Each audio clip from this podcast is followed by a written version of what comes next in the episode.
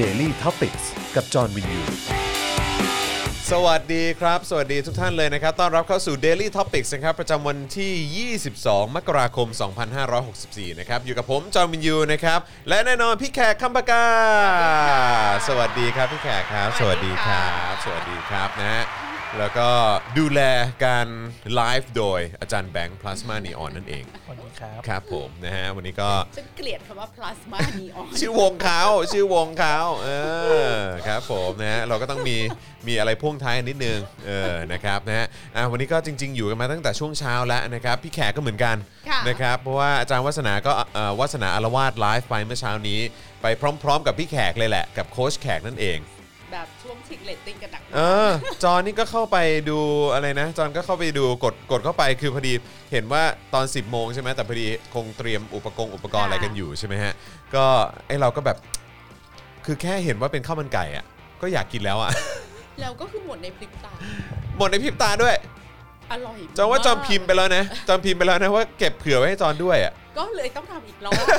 เย็นนี้ดิฉันต้องทำข้าวมันไก่แบบที่ทำไปในรายการโคชแขกอีกรอบตามคำเรียกร้อง ช่วย ของมวลมหาประชาชน ช่วยค่ะแบบใส่กล่องไว้ให้ผมสักสักสักเซตหนึ่งได้ไหมฮะ จอง เ ใช่ไหม ใช่ครับข จ อ อง ขอนิดหนึงได้ไหมขอ จาน แบบ นี้ นะ จา นะ นนี้จอนจองแล้ว ขอสักขอสักกล่องหนึงนะเออนะ คื ค อ รับ กระทิงกินไปสามจานอ่ะ โอ้ยเออหรือว่าเออเผื่อลูกผมด้วยสิ เออใช่ใช่ใช่ เผื่อวิลเลียมไรอันด้วย ใช่ สิ ต้อง เออคทำเผื่อ รับผ ลู ม กจอนด้วยวัน เผื่อด้วย นี้ นะเผื่อด้วยนะ ค่ะ ครับผมนะฮะขอบคุณนะครับนะฮะอ่าโอเคใครเข้ามาแล้วนะครับ ทักทายเข้ามาได้นะครับ ผมสวัสดีคุณแพม Dream Warrior นะครับคุณพนิสราสวัสดีนะครับ คุณชินกิจนะฮะสวัสดีนะครับ สวัสดีทุกคนเลยนะครับ คุณกิติพัฒน์สวัสดีครับนะฮะอ่ะสวัสดีทุก ๆ ท่านเลยนะครับ ค่ะ ใครเข้ามาแล้วขอความกรุณากดไลค์กดแชร์นะครับ ใครดูทางเอ่อ YouTube ก็อย่าลืมกด subscribe กันด้วยนะครับ และใครที่อยากจะสนับสนุนนะครับ ให้เรามีกำลังในการผลิตคอนเทนต์นะครับ รายการให้คุณติดตามกันแบบนี้จันทร์ถึงศุกร์นะครับ รวมถึงรายการอื่นๆ ในเครือของ Spoke Dark TV เนี่ยนะครับ ก็สนับสนุนเข้ามาได้ทางบัญชีกสิกรไทยนะครับ 0698975539 หรือสแกนเคอร์โคตรงนี้เลยนะครับนะฮะแล้วก็ยังสามารถสนับสนุนเรานะครับผ่านทาง YouTube Membership ได้นะครับ กดปุ่มจอยหรือสมัครข้างปุ่มเอ่อ subscribe นั่นเองนะครับ แล้วก็เข้าไปเลือกแพ็กเกจในการสนับสนุนได้เลยนะครับ แล้วก็อย่าลืมกดกระดิ่งเตือนด้วยนะ อันนี้ใน YouTube นะครับ จะได้เตือนทุกครั้งที่มีไลฟ์หรือว่ามีคลิปใหม่ให้คุณได้ติดตามกัน ค่ะ ทาง Facebook ก็กดปุ่ม Become a supporter ได้นะครับ อันนี้ก็เป็นการสนับสนุนแบบรายเดือนทาง Facebook นั่นเอง และอย่าลืมส่งดาวเข้ามาก็ได้ หรือไปช้อปปิ้งกันที่ Spoke Dark Store นะครับผมนะฮะ ขายของกันรัวๆใน ขายข ช่ อ ว ง ง รัว 10นาทีแรก ๆ ใช่ครับผมนะฮะ ระหว่างที่รอคุณผู้ชมนะฮะทยอยกันเข้ามานะค พี่ รับ แขกก็มีของมาขายเหมือนกันนะวั อัน น นี้ นี้ คืออะไรฮะ อันนี้คืออะไร นี่ทำตัวเหมือนกะละแมหรือเปล่า กะละแมเลยเหรอ เออครับผม คือละ เริ่มจะเข้าสู่วงการไลฟ์ขายของ ครับ นะะ ผม คืออะไรฮะ เอ่ออันนี้เป็นเกนไมจะ อืม คอมบูจะ ครับ เกนไมก็คือข้าวกล้อง ครับ นะคะ อือฮึ ก็คือน้ำชาหมัก อือหือ ออร์แกนิก อ่า เป็นชาหมักเหรอฮะ คือเอาอย่างนี้ดีกว่า เพื่อเราจะไม่กลายเป็นกะละแม ครับ ก็จะบอกว่าให้ลองไป Google ดู อ่า ว่าคอมบูจะคืออะไร อ่าโอเค มีสรรพคุณอย่างไรบ้าง ครับ นะคะ อือฮึ สำหรับพี่แขกเนี่ยเอ่อเอามาผสมโซดา อ่า นะคะ โอเค อ่ะเอามาผสมโซดา ครับ กิ ผม กับน้ำแข็งมันก็ สดชื่นดี กระปรี้กระเป๋าดี อ๋อดีจังเลย แต่ทีนี้ที่พิเศษเนี่ยก็คือเป็นของเพื่อนดิฉันท อ่า โอ ำ เค เพื่อนขอฝากมาโปรโมทนิดนึง ได้ครับ แบรนด์ แบรนด์อะไรฮะ โปร โป โอเค โป อ่านะคะ P O นะ พีโอไม่โปรนะคะ ครับผม นะ ที ฮะ นี้ของเขาอ่ะ อือหือ กับคือสรรพคุณเราจะไม่บอกนะ อ่ะโอเค ให้ไป Google เอาเองว่ามันช่วยย่อยบำรุงลำไส้อะไรยังไงเนี่ย อือฮึ ก็ อือฮึ แต่ว่าเออของยี่ห้อโปรเนี่ยเขาก็คือมาจากคำว่า positive kombucha raw and organic โอ้ อ่า ออร์แกนิกด้วย ออร์แกนิกนะคะ เขาใช้ภาชนะแก้วที่ปราศจากสารตะกั่วในขั้นตอนการหมัก ครับ อ่าขวดนี้ 180มิลลิมิลลิลิตร แล้วก็ 500 มิลลิลิตรนะคะ ที่เขาทำขาย โอเค เอ่อมีการฆ่าเชื้อภาชนะ 3 ขั้นตอน ครับ ห้องหมัก เนื่องจากเขาทำห้องหมัก อืม เออที่ใกล้ ๆ บ้านแม่ที่ฉัน อ่า ครับ คือ ผม เขามาดูเขามาเช่า อืม บ้านคุณโอแอดมินกาดสันขยอม ครับ คือคนที่หมักเนี่ยเขาหาคือเขาหาเขาบอกว่าเขาหา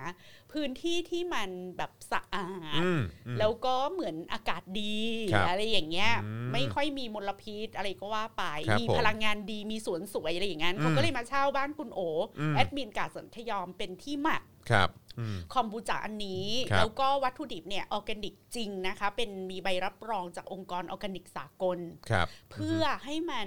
ได้สารต้านอนุมูลอิสระสูงสุด ม แล้วก็มีปริมาณน้ำตาลต่ำที่สุด โอ้ เพราะฉะนั้นก็คือ Keto Friendly สำหรับ อืม คนที่กิน Keto เนี่ยก็จะกินอันนี้ได้ ได้อยู่โอ อ่ะ เค แต่ทีนี้สรรพคุณ อือฮึ เพื่อเราจะไม่กลายเป็นกะละแม ครับผม เราจะไม่บอกว่ามันดีอย่างไร โอเค บอก ครับ แค่ว่ากินแล้วก็สดชื่นอ อ่ะ ร่อยดี fresh ดี fresh ใช่ ดี แค่นั้นเองแล้ว ร ก็ สชาติดี แล้วก็เวลาที่อยากกินอะไรที่มันซ่าๆเหมือนน้ำอัดลมอะค่ะ ครับผม แต่ไม่มีน้ำตาล อืม อ่ะก็ อ่ากิ กินอันนี้ โอเคเออนะ อัน ครับ นี้ไงนี่ อ่ะก็ลองลองเข้าไปตามที่ อันนี้อันนี้เป็นเพจใช่ไหมฮะอ่า ค่ะ Facebook เนอะเออนะค คือ รับ มีหลายรส โอ มี เค กรีนที มีเกนไมมีอะไรอย่างเงี้ยค่ะ อ่า หัวอร่อย โอเโอ้ดี คือต่อให้ไม่ช่วยให้ร่างกายมีอะไรดีขึ้น อ่ะ ก็ แต่ คือ ว่า อร่อย มันก็ได้รสชาติอ่ะ อร่อย เนะคบ อร่อยเลยอ่ะ ผมอ่าโอเคโอเคอ่ะก็ลองไปตามกันได้นะครับที่อ่า Facebook Fanpage อันนี้นะครับ แล้วก็สั่งซื้อได้ที่กาดสันขยอมสำหรับคนที่เป็นลูกค้ากาดสันขยอมอยู่แล้ว กาดสังขยอมใช่ไหมฮะ ใช่ กาดสังขยอมคื กา อ ดสันขยอมออนไลน์ อันนี้ ครับผม ก็คือกาดสันกาดสันขยอมออนไลน์เนี่ยเพื่อนพี่แขกที่ชื่อพี่โอเป็นแอดมิน า แล้วก็เป็นเจ้าของกาด โอเค กาดสันขยอมออนไลน์จะขายอาหารเหนือ ครับผม ซึ่ง 80%ของอาหารในกาดสันขยอมอ่ะแม่พี่แขกทำ อ๋อเหรอ โอเค ได้เลย ใครอยากกินอาหาร เอ ที่ อก็ไปสั่งตรงนั้นได้ สั่งตรงนั้นได้ค่ะ อ่า แล้ว โอเค เราจะคิวเรตหมายความว่าคอนเซปต์ของกาดสังขยอมเป็นคอนเซปต์ที่พี่ไข่กับพี่โอทำมาร่วมกันก็คือ เราจะคัดสรรเช่น แหนมเจ้าไหนอร่อย อืม หมูยอเจ้าไหนอร่อย ก็จะคัดมา น้ำพริกหนุ่มเจ้าไหนอร่อย เอามานำเสนอ แล้วเราจะคัดมาทำเป็นแบรนด์ อ่าก าดสันขยอม โอเค คือหมายความว่าบางอย่างของกาดสันขยอมเราไม่ได้ทำเอง ครับครับ แต่เรา คบ เลือกเจ้าที่อร่อย แล้วเรา อืม มาใส่แบรนด์ของเรา อืม แล้วก็ไม่มีหน้าร้านนะคะ อ่าอ่าอ่าโอเค คือขายออนไลน์อย่าง ออนไล เดียว น์ เลย ออนไลน์ จ นะ ริงคๆแล้ว บ ขายมา 5 6 ปีก่อนที่เขาจะฮิตขายอาหารออนไลน์กันนะ โอ้โอ ค่ะ เค ก็ ครับ ถื ผ อ ม ว่าเป็นตลาดขายอาหารเหนือออนไลน์ ดี เจ้า ฮะ แรกๆเลยแหละ ดีฮะ ค่ะ ดีฮะดีฮะ แล้วเราตอนนี้มันเราก็เริ่มมีพาร์ทเนอร์ทางธุรกิจ เช่ ครั น บผม คอมบูจาโป อ่า อะไรอย่างนี้ มาละ ค่ะ อันนี้นี่ผมเจอละกาดสันขยอมออนไลน์ใช่ไหมฮะ ใช่ อ่า ใน Facebook โอ ค่ะ เค รวบรวมอาหารเหนือที่คัดสรรรสชาติแบบพื้นบ้านแท้ๆจะส่งให้คุณถึงบ้าน ใช่ อ่านะครับผม เทสไลค์โคม อ่าเทสไลท์โฮม แล้วเราก็มีขายในช้อปปีด้วยนะ อ่าใช่ใช่ใช่ผมเห็นลิงก์ช้อปปี้อยู่ แล้วสิน อ่า ค้าที่ขายดีที่สุดในช้อปปีของเราคืออะไรรู้ป่ะ คือ จอนถั่วเน่าเมอะ ฮะ เซอร์ไพรส์มากขนาดพี่แขกยังไม่ค่อยกินเลยอะ มันคืออะไรฮะ มันคือถั่วเหลืองที่เอามานึ่ง นึ่งแล้วหมักจนกระทั่งขึ้นรา อือฮึ ซึ่งเป็นคอนเซปต์เดียวกับนัตโต้ของญี่ ของ ปุ่น ญี่ปุ่น จากนั้นก็เอาถั่วที่ขึ้นรา ครับ ที่มีประโยชน์ต่อร่างกายเนี่ย ครับ มาห่อใบตอง ปรุ ครั ง บ รสใส่เกลือใส่พริก แล้วก็นึ่ง อ่าฮะ แล้วก็เป็นห่อใบตองเล็กๆอย่างเงี้ยค่ะ ฮะ แล้วก็ถ้ากินก็คือกินกับข้าวเหนียวเลยอะหรือบางคน อ๋อ ก็เอาไปผัดกับไข่ หรือบางคนก็เอาไปปรุงอาหารอย่างใส่ในขนมจีนน้ำเงี้ยวอะไรอย่างนี้เป็นต้น อืม แล้วก็คือพี่แขกเข้าใจว่ามันโลโก้ซะจนไม่น่าจะมีใครรู้จัก อือฮึ แล้วเราก็เอามาขายแค่ just in case อืม เผื่อมีคนแบบเหนือจากบ้านจากเมืองไปไกลแล้วคิดถึงอยากกินอะไรเงี้ย ครับ แต่ปรากฏว่ากลายเป็น ขาย สิน ดี ค้าขายดี ว้าวอืม เป็นอันดับหนึ่ง ไม่ อะ แต่บางที ใน อย่าง ช้อปปี้ อ อะ ย่างจอนก็เคยซื้อนะไอ้เอ่อนัตนัตโต้ใช่ไหมฮะเออ ค่ะ มามากินน่ะแต่ว่าโอเคแบบเราอาจจะไม่ค่อยชินเท่าไหร่ เอ อะ อนาโต้ เออ พี่ไข่ก็กินไม่เป็น ใช่ใช่ใช่แต่คือเขาบอกว่าเออมันก็เป็นคล้าย มันเป็นซูเปอร์ ๆ ฟู้ด มันเป็นซูเปอร์ฟู้ด ใช่ เออใช่เราก็รู้สึกว่าเอ้ยก็ถ้าเกิดมันดีต่อร่างกายของเราก็สักหน่อยสิวะอะไรอย่าง อ เงี้ ย่าย ง แต่ว่า คอม แต่รสชาตินี่ บูจาก็ ไป ถือเป็น ไปไม่ถึงจริง เป็น อืม คอมบูจาก็ถือเป็นซูเปอร์ฟู้ดซูเปอร์ อ่า ดริงก์นะคะ อ่า แล้ว ครั ก็ บผม ไอ้นัตโต้นี่ก็เป็นถือเป็นซูเปอร์ฟู้ดเป็นพวกโปรไบโอติก อ่าใช่ใช่ใช่ใช่ซึ่ง แต่ ถ้ามันดีกับแบบนะระบบเอ่อท้องไส้ของเรามันก็ดีไง แต่ก็ not my favorite นะ ใช่ ตัวเอาเบอร์เนี่ย ออเออก็ไม่รู้เหมือนกันว่าอื้อหืออ่าโอเค ก็ เออแต่ หลายคนก็ดูแลสุขภาพซึ่งก็เป็นเรื่องดีฮะ แต่เซอ อง ร์ ดี ไพรส์คือคนที่ชอบก็จะชอบมาก อือฮึ ค่ะ อือฮึ เพราะอย่างคนญี่ปุ่นกินนัตโต้กับไข่ดิบเนาะแล้ว ใช่ ราดเป็นราดคนเป็รับ บนข้าว ครับผมเออโอ้โหสุดยอดสุดยอดอ่ะ ค ล วา อ ม งดู ความอะไรอะความยืดยืดๆอะ เออ ถึงที่ คุณ สุด คุณสมศรีว่าสายสุขภาพมาถั่วเน่าค่ะ ถั่วเน่า ออ ใส่ ช่ สุขภาพมาถั่วเน่า ใช่ใช่ใช่ใช่นะฮะเอ่อคุณชนทิชาบอกว่าแม่ชอบเอาย่างแล้วอะไรนะ แล้วตำให้เป็นผง อ๋อ ใส่ในแกงหัวปลีให้กินค่ะ อร่อย อันนั้นถั่วเน่าแคบ อ๋อครับผม ถั่วเน่า โอค เมอร์จะเป็นห่อเป็นเพสต์แต่ อ่าฮะ ที่เอาไปย่างแล้วตำใส่แกงอ่ะ อืม จะเป็นแผ่นเหมือนแผ่นข้าวเกรียบ อ๋อเลยฮะ ใช่ อ๋ออันนั้นก็เป็นอีกแบบห เป็น นึง อีกแบบหนึ่งแต่ว่าเบส สุดยอด แมทเทียลเดียวกัน ครับผม อ่า ครับ นี่ ผม มาคุยกันเรื่องอาหารจนแบบ 20 นาทีแล้วเนี่ย โอ้สนา เออ กันไป ครับผมนะฮะ ค่ อ่ะก็ทักทายกันเข้ามาได้นะครับ คอมเมนต์กันเข้ามาเซฮายกันเข้ามาได้นะครับ ติดตามหรือว่าดูอยู่ที่ไหนนะครับ ก็บอกกันเข้ามานะครับ วันนี้เรามีเรื่องคุยกันเยอะนะครับ โอ้ เรื่องเยอะจริงๆนะครับเดี๋ยวบอกหัวข้อให้ฟังก่อนละกัน ค่ะ นะครับแล้วก็รบกวนช่วยกดไลค์กดแชร์ แล้วก็กด subscribe กันด้วยนะครับนะฮะมีประเด็นที่อนุชินเข้ามาให้สัมภาษณ์เรื่องวัคซีนใช่ไหม ค่ะ นะฮะที่ต่อเนื่องมาจากการที่ธนาธรจึงรุ่งเรืองกิจเขามาเหมือนแถล ชี้แจ ง ง และเอ่อเอ่ออภิปราย ค่ะ วันแรกเกี่ยวกับเรื่องของบริษัทเอกชนที่มีส่วนเกี่ยวข้องกับวัคซีนใช่ไหมฮะที่รัฐบาลเอ่อจับแมทชกันอะไรประมาณเนี้ย คือเอาจริงเรา ครับ คุยกันเรื่องนี้วันศุกร์ปะ ครับครับ เราคุยกันเรื่องนี้วันศุกร์แล้วเราก็อ่านรายชื่ออา กรรมการบริษัทไปจนกระทั่งหัวหน้าหน่วย PR ใช่ คุณดวนผัดล้ำซ ใช่ ำต่างๆ นา อ่า นา ฮะ แล้วเรา อ่าฮะ ก็อ่านแบบเจียมเนื้อเจียมตัว อ่ มาก าใช่ฮะใช่แล้วเราก็แบบอืมว้าว อืม เออ ว้าว ว้าวว้าวมากว้าวมาก ว้าวแล้วก็พอคืนวันอังคาร ครับ ใช่ไหม ผม ที่ ก็ คุณธนาธรไลฟ์ก็ ครับ โอ้โห คือพันลึกไปยิ่งกว่าที่ ใช่ เราอ่านในเนื้อข่าว ใช่ เมื่อเย็นวันศุกร์อีก ใช่ครับ เท่านั้นแหละ ใช่เท่านั้นแหละ 1 1 2 มาเลย 1 1 2 มาเลยนะครับนะแล้วก็เลยกลายเป็นประเด็นว่าเฮ้ยงั้นเราต้องการคำคำชี้แจงที่มันชัดเจนไม่ว่า ค่ะ จะจากอนุทินนะฮะในฐานะรัฐมนตรีกระทรวงสาธารณสุขใช่ไหมฮะแล้วก็ประยุทธ์นะฮะว่าในฐานะนายกรัฐมนตรีนะครับแต่ว่าสิ่งที่ได้ ค่ะ จากอนุทินก็คือ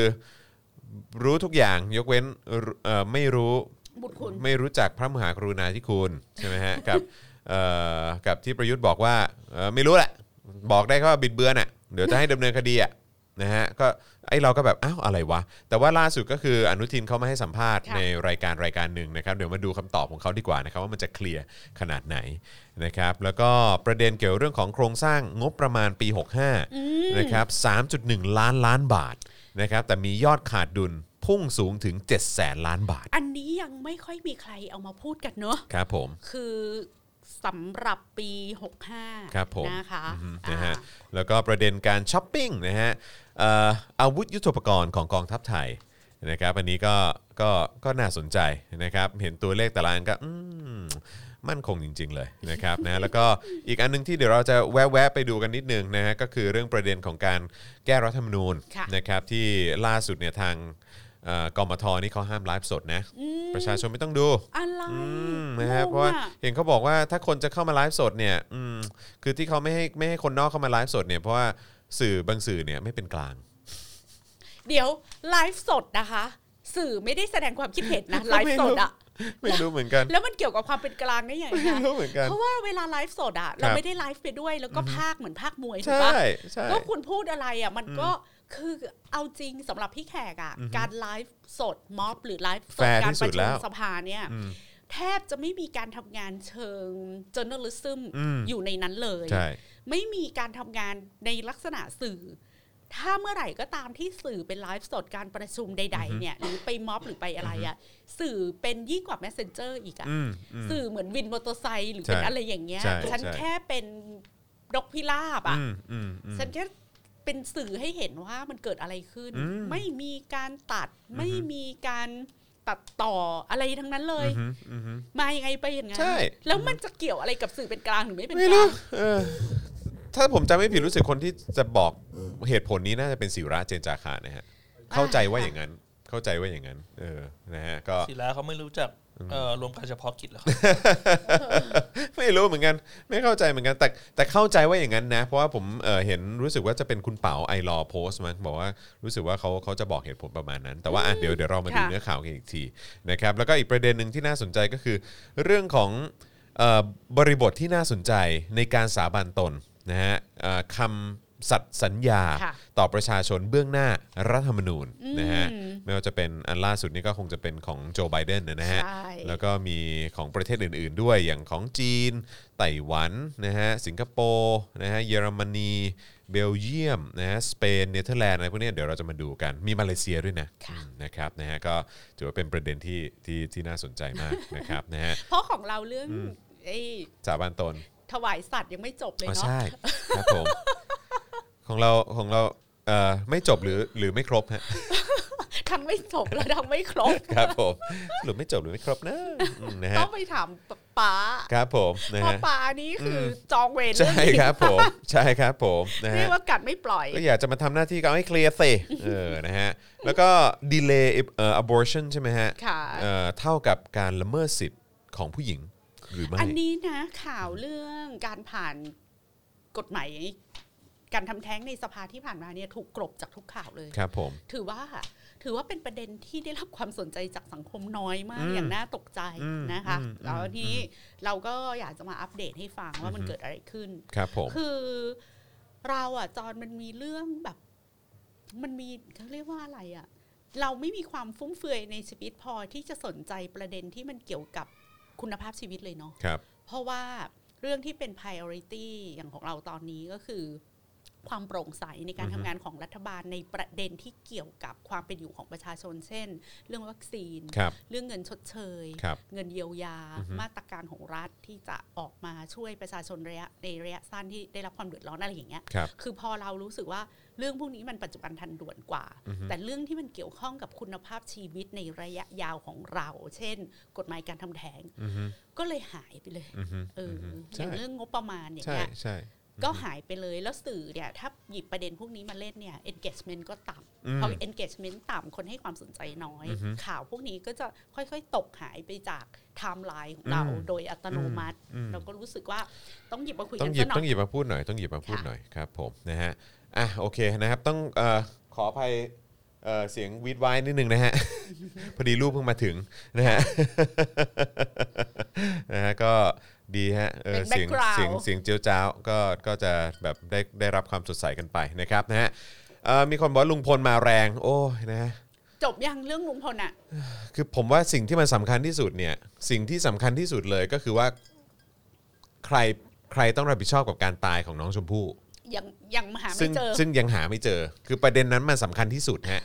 เออ นะฮะ กลายเป็นว่าก็ตอนนี้ก็ไปประเด็นลุงพลก้าวร้าว ลุงพลหนุนนั่นนี่อะไร ไม้ตะเคียน เอออะไระ เป็นไม้ผิดกฎหมายหรือเปล่า ที่เอามาทำสาร อ่า เออป่าไม้ ใช่ กำลังจะเข้าไป ใช่ ตรวจสอบโอ้ยไม่ได้ตามเลยนะข่าวเนี้ย เออ ไม่ตามเล ไม่ ย ตามเลย ไม่ตามเลย เออ นะฮะ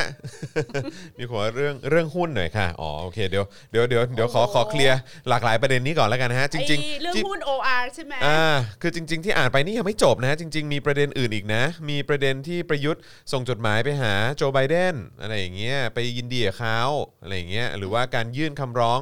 เอ่อฝ่ายค้านส่งสารรัฐธรรมนูญในการชี้ขาดสถานะสีระก็มี ใช่ไหมฮะ แล้วก็เรื่องของเอ่อคณะกรรมการสิทธิมนุษยชนแห่งชาติอ่า ยังมีอีกเหรอคะ ใช่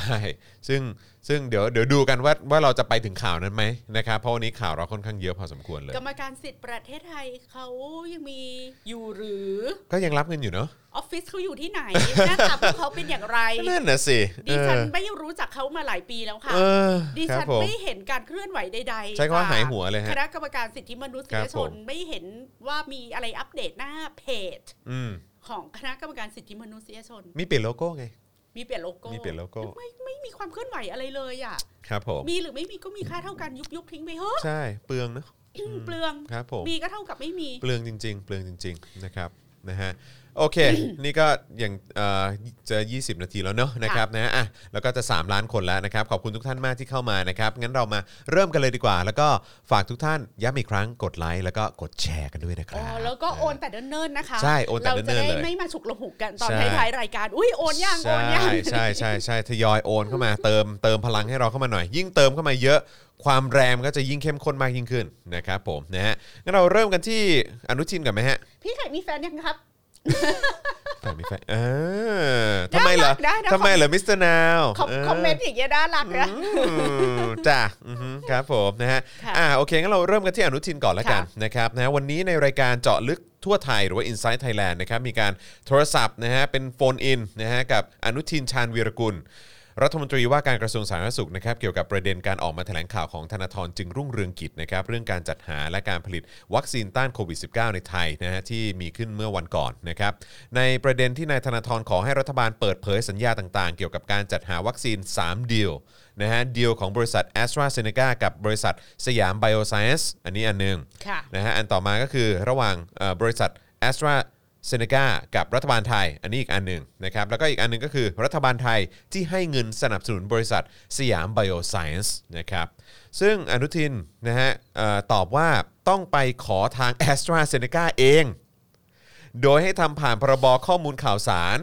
ให้นายธนาธรลองไปติดต่อดู เพราะที่นายอนุทินไม่มีครับ เดี๋ยวงง เดี๋ยวก่อน เดี๋ยวเดี๋ยวเดี๋ยวใจเย็น ใจเย็น สัญญานี้ทำระหว่างแอสตราเซเนกากับรัฐบาล ใช่ เอา รัฐ เอา บาล เอา ไท ข้อย สองก่อนนะ รัฐบาลไทย คือข้อหนึ่งระหว่างแอสตราเซเนกากับสยามไบโอไซเอนซ์ยังเป็นเอกชน อ่ะ กับเอกชน อ่ะโอเค กชนเขาอาจจะไม่ให้ อ่ะโอค ก็เป็นสิทธิ์ของ โ เขา ค แต่ว่าแอสตราเซเนกากับรัฐบาล อืม ทีนี้อนุทินเป็นส่วนหนึ่งของรัฐบาลหรือเปล่า นั่นน่ะสิ กระทรวงสาธารณสุขเป็นส่วนหนึ่งของรัฐบาลหรือเปล่า เป็นสิ อ้าว อืม แล้วทำไมไม่มี อืมนั่นน่ะสิ คือตอนนี้อนุทินพูดในฐานะนายอนุทินหรือพูดในฐานะรัฐมนตรีว่าการกระทรวงสาธารณสุข ใช่ ถ้าอนุทินพูดในนามของอนุทิน อือฮึ ที่บ้านอยู่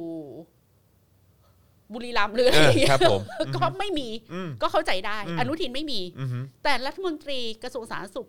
น่าจะมีไหม ต้องมีสิ ต้องเข้าถึงได้สิ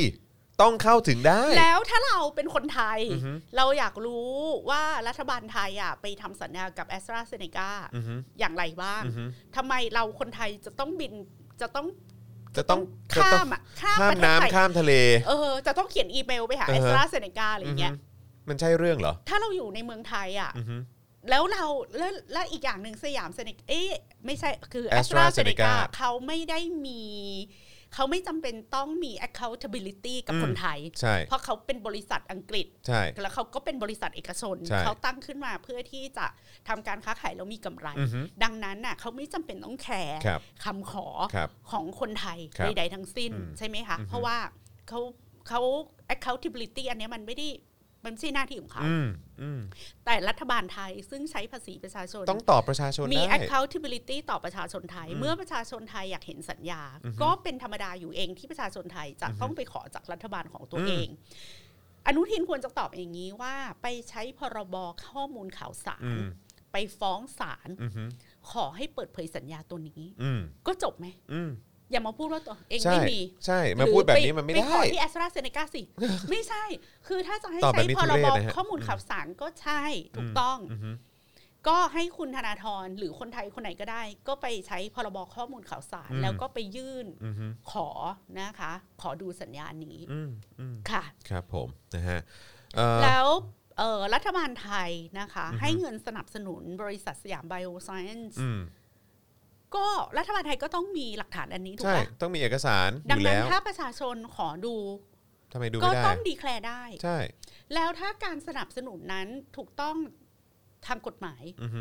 แล้วทำไมจะไม่ให้ดูล่ะ อืม คือแขกคิดว่าอันนี้นะคะ มัน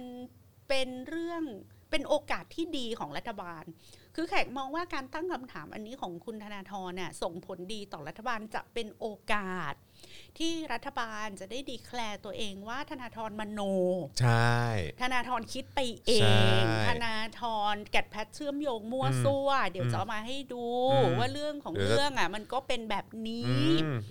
เราจ่าย แหกเลย ไป แหก แค่นี้ห้าร้อยล้านหกร้อยล้าน อืม มีหลักฐานทุกอย่าง อืม เราทำ MOU กันไว้ตั้งนานแล้ว อืม คุณไม่รู้หรือเปล่า แต่โอเคไม่รู้ไม่เป็นไร อืม เดี๋ยวจะเอาเอกสารมาให้ดู อืม ก็จบไหม ใช่อือฮึดูอันนี้ดีกว่า ค่ะ คือแล้วเอ่อพอถามว่าสุดท้ายเนี่ยหากจำเป็นต้องเปิดข้อมูลสัญญาก็ทำได้ใช่เอ่อใช่ไหมอนุทินตอบว่าก็ต้องตามกฎหมาย และเมื่อถามว่ามันจะไม่ดีกว่าเหรอ ถ้าหากรัฐบาลเนี่ยออกมาชี้แจง พร้อมเปิดเอกสารให้ดูเองเลย อนุทินตอบว่าทำไม่ได้และไม่คิดจะทำเพราะทุกอย่างต้องเป็นไปตามกฎหมาย และไม่ใช่หน้าที่ตน ที่จะไปสั่งหน่วยงานใดให้เอาเอกสารมาเปิดเผย ทีนี้ขอถามต่อไปว่า ถ้าคุณถ้ามันไม่ใช่หน้าที่นะคะของคุณอนุทิน อืม หรือมันอยู่นอกเหนือความรับผิดชอบ อือฮึ นอกเหนืออำนาจของคุณอนุทิน อือฮึ โอเค อืม ฝ่าย อืม ไม่เป็นไร อือฮึ ขอรบกวนคุณอนุทินบอกหน่อย ว่าใคร อืม เป็นผู้มีอำนาจหน้าที่รับผิดชอบตรง อืม นี้ อืม จะได้ขอให้คุณธนาธร อืม ไปขอให้ถูกคน อืมอืมก็บอกมาสิ ก็ถ้าไม่ใช่อนุทินละค่ะ บอกมาสิ บอกว่าเฮ้ย พวกคุณไม่รู้หรอกว่าอันเนี้ยมันไม่ใช่หน้าที่ของกระทรวงสาธารณสุข อืม มันเป็นเรื่องของหน่วยสารสนเทศสำนักนายกอะไรอย่างเงี้ย เอ สม อ มติ ใช่ ต้อนะงเป็น สม สำ ม นัก ติ นายกมา เอา เอกสารที่ทางครม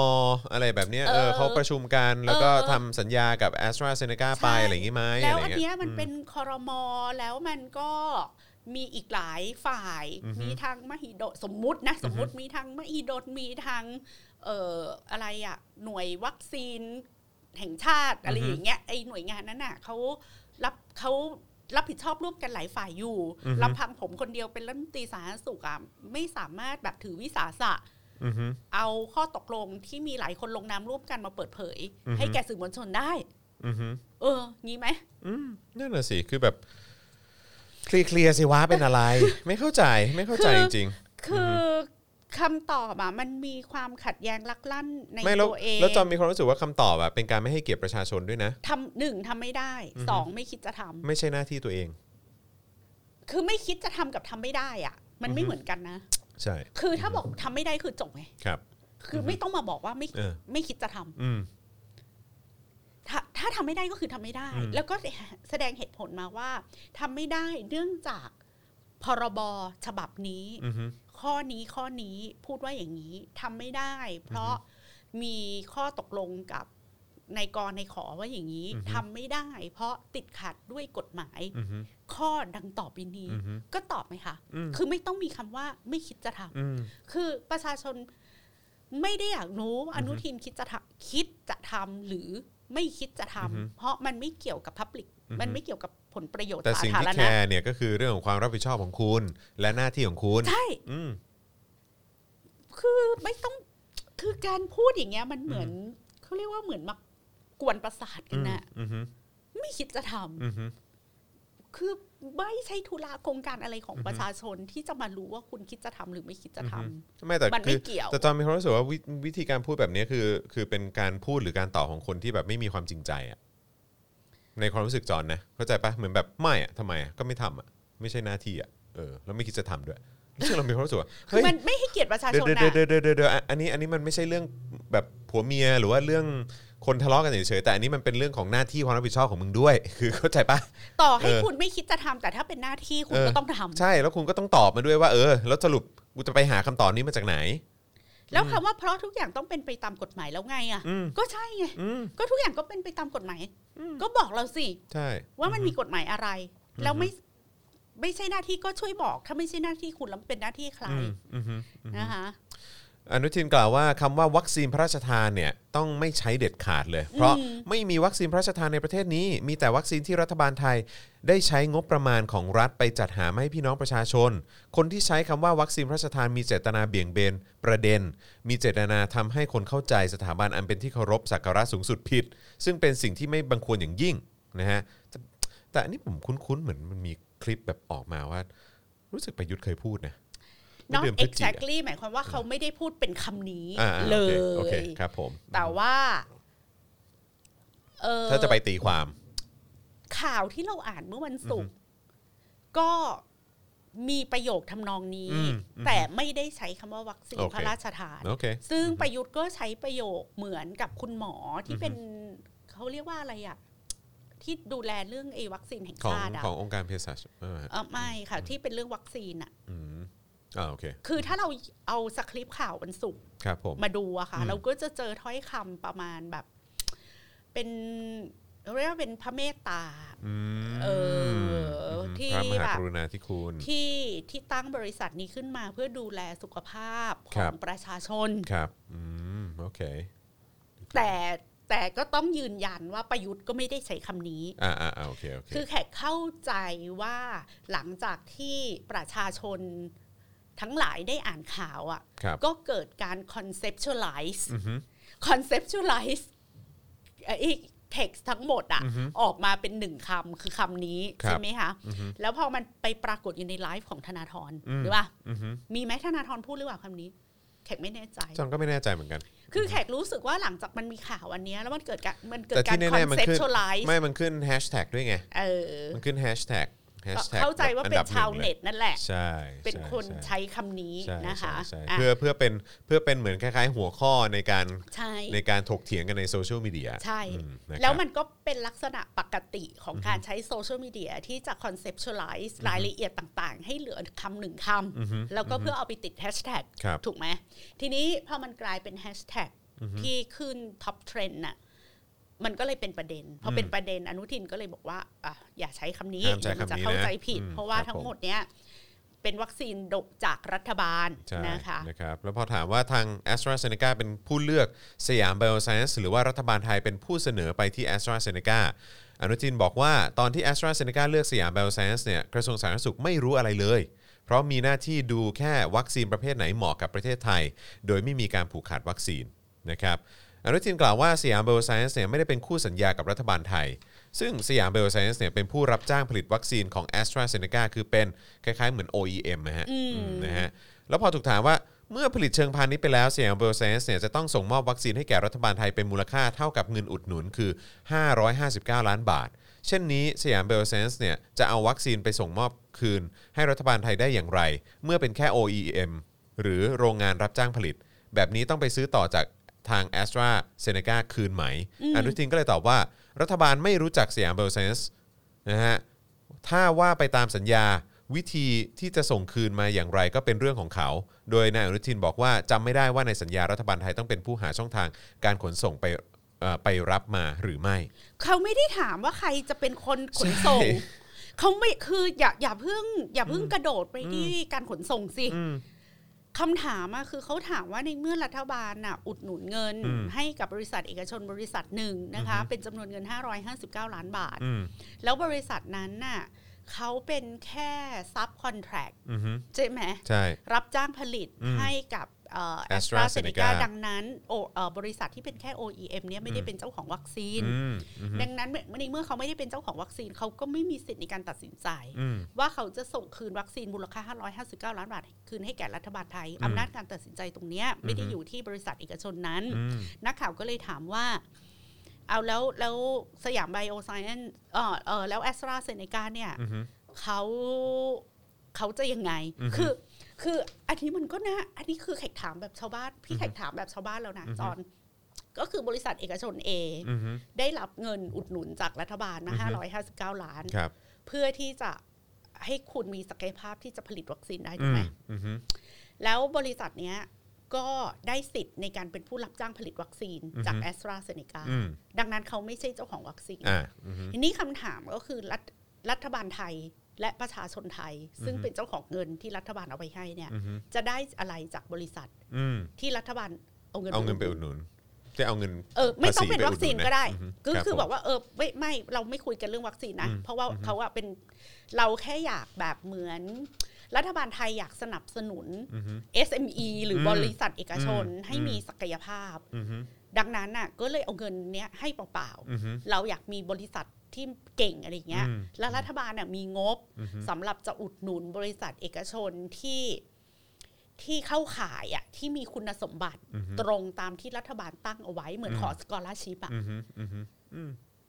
ก็อธิบายอย่างเงี้ยประชาชนก็จะเข้าใจว่า อ๋อ คือบริษัทเอกชนอันเนี้ยเขาเหมือนได้รับทุนน่ะ อืมอือฮึ จากรัฐบาล อืม ทีนี้คำถามต่อมาสมมุติว่าถ้าตอบแบบนี้ อือฮึ คนก็จะถามว่า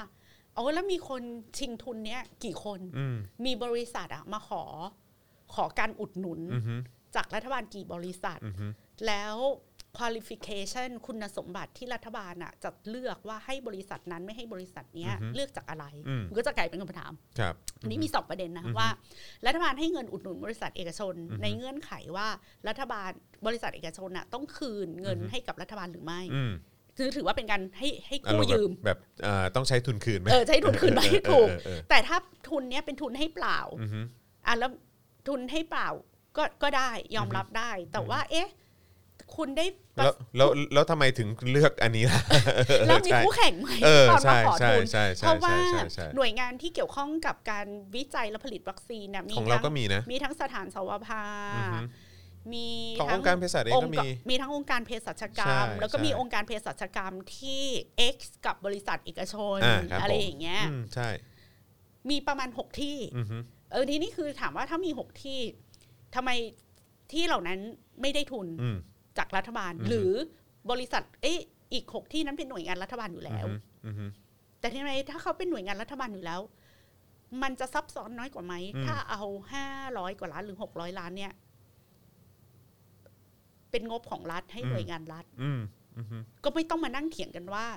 จะต้องคืนเป็นวัคซีนหรือคืน ใช่ เป็นเงินหรือไม่คืน ใช่ใช่ คือคืออันเนี้ยพอคิดแบบชาวบ้านก็งงไง อืมอือฮึไม่แล้วแล้วที่สำคัญที่สุดก็คือ คนเหล่านี้ไม่มีคำตอบให้ประชาชนไง แล้วก็แล้วพอเขาถามว่า เอ้ย อืม มันต้องคืนเป็นวัคซีนเปล่าคะ อืม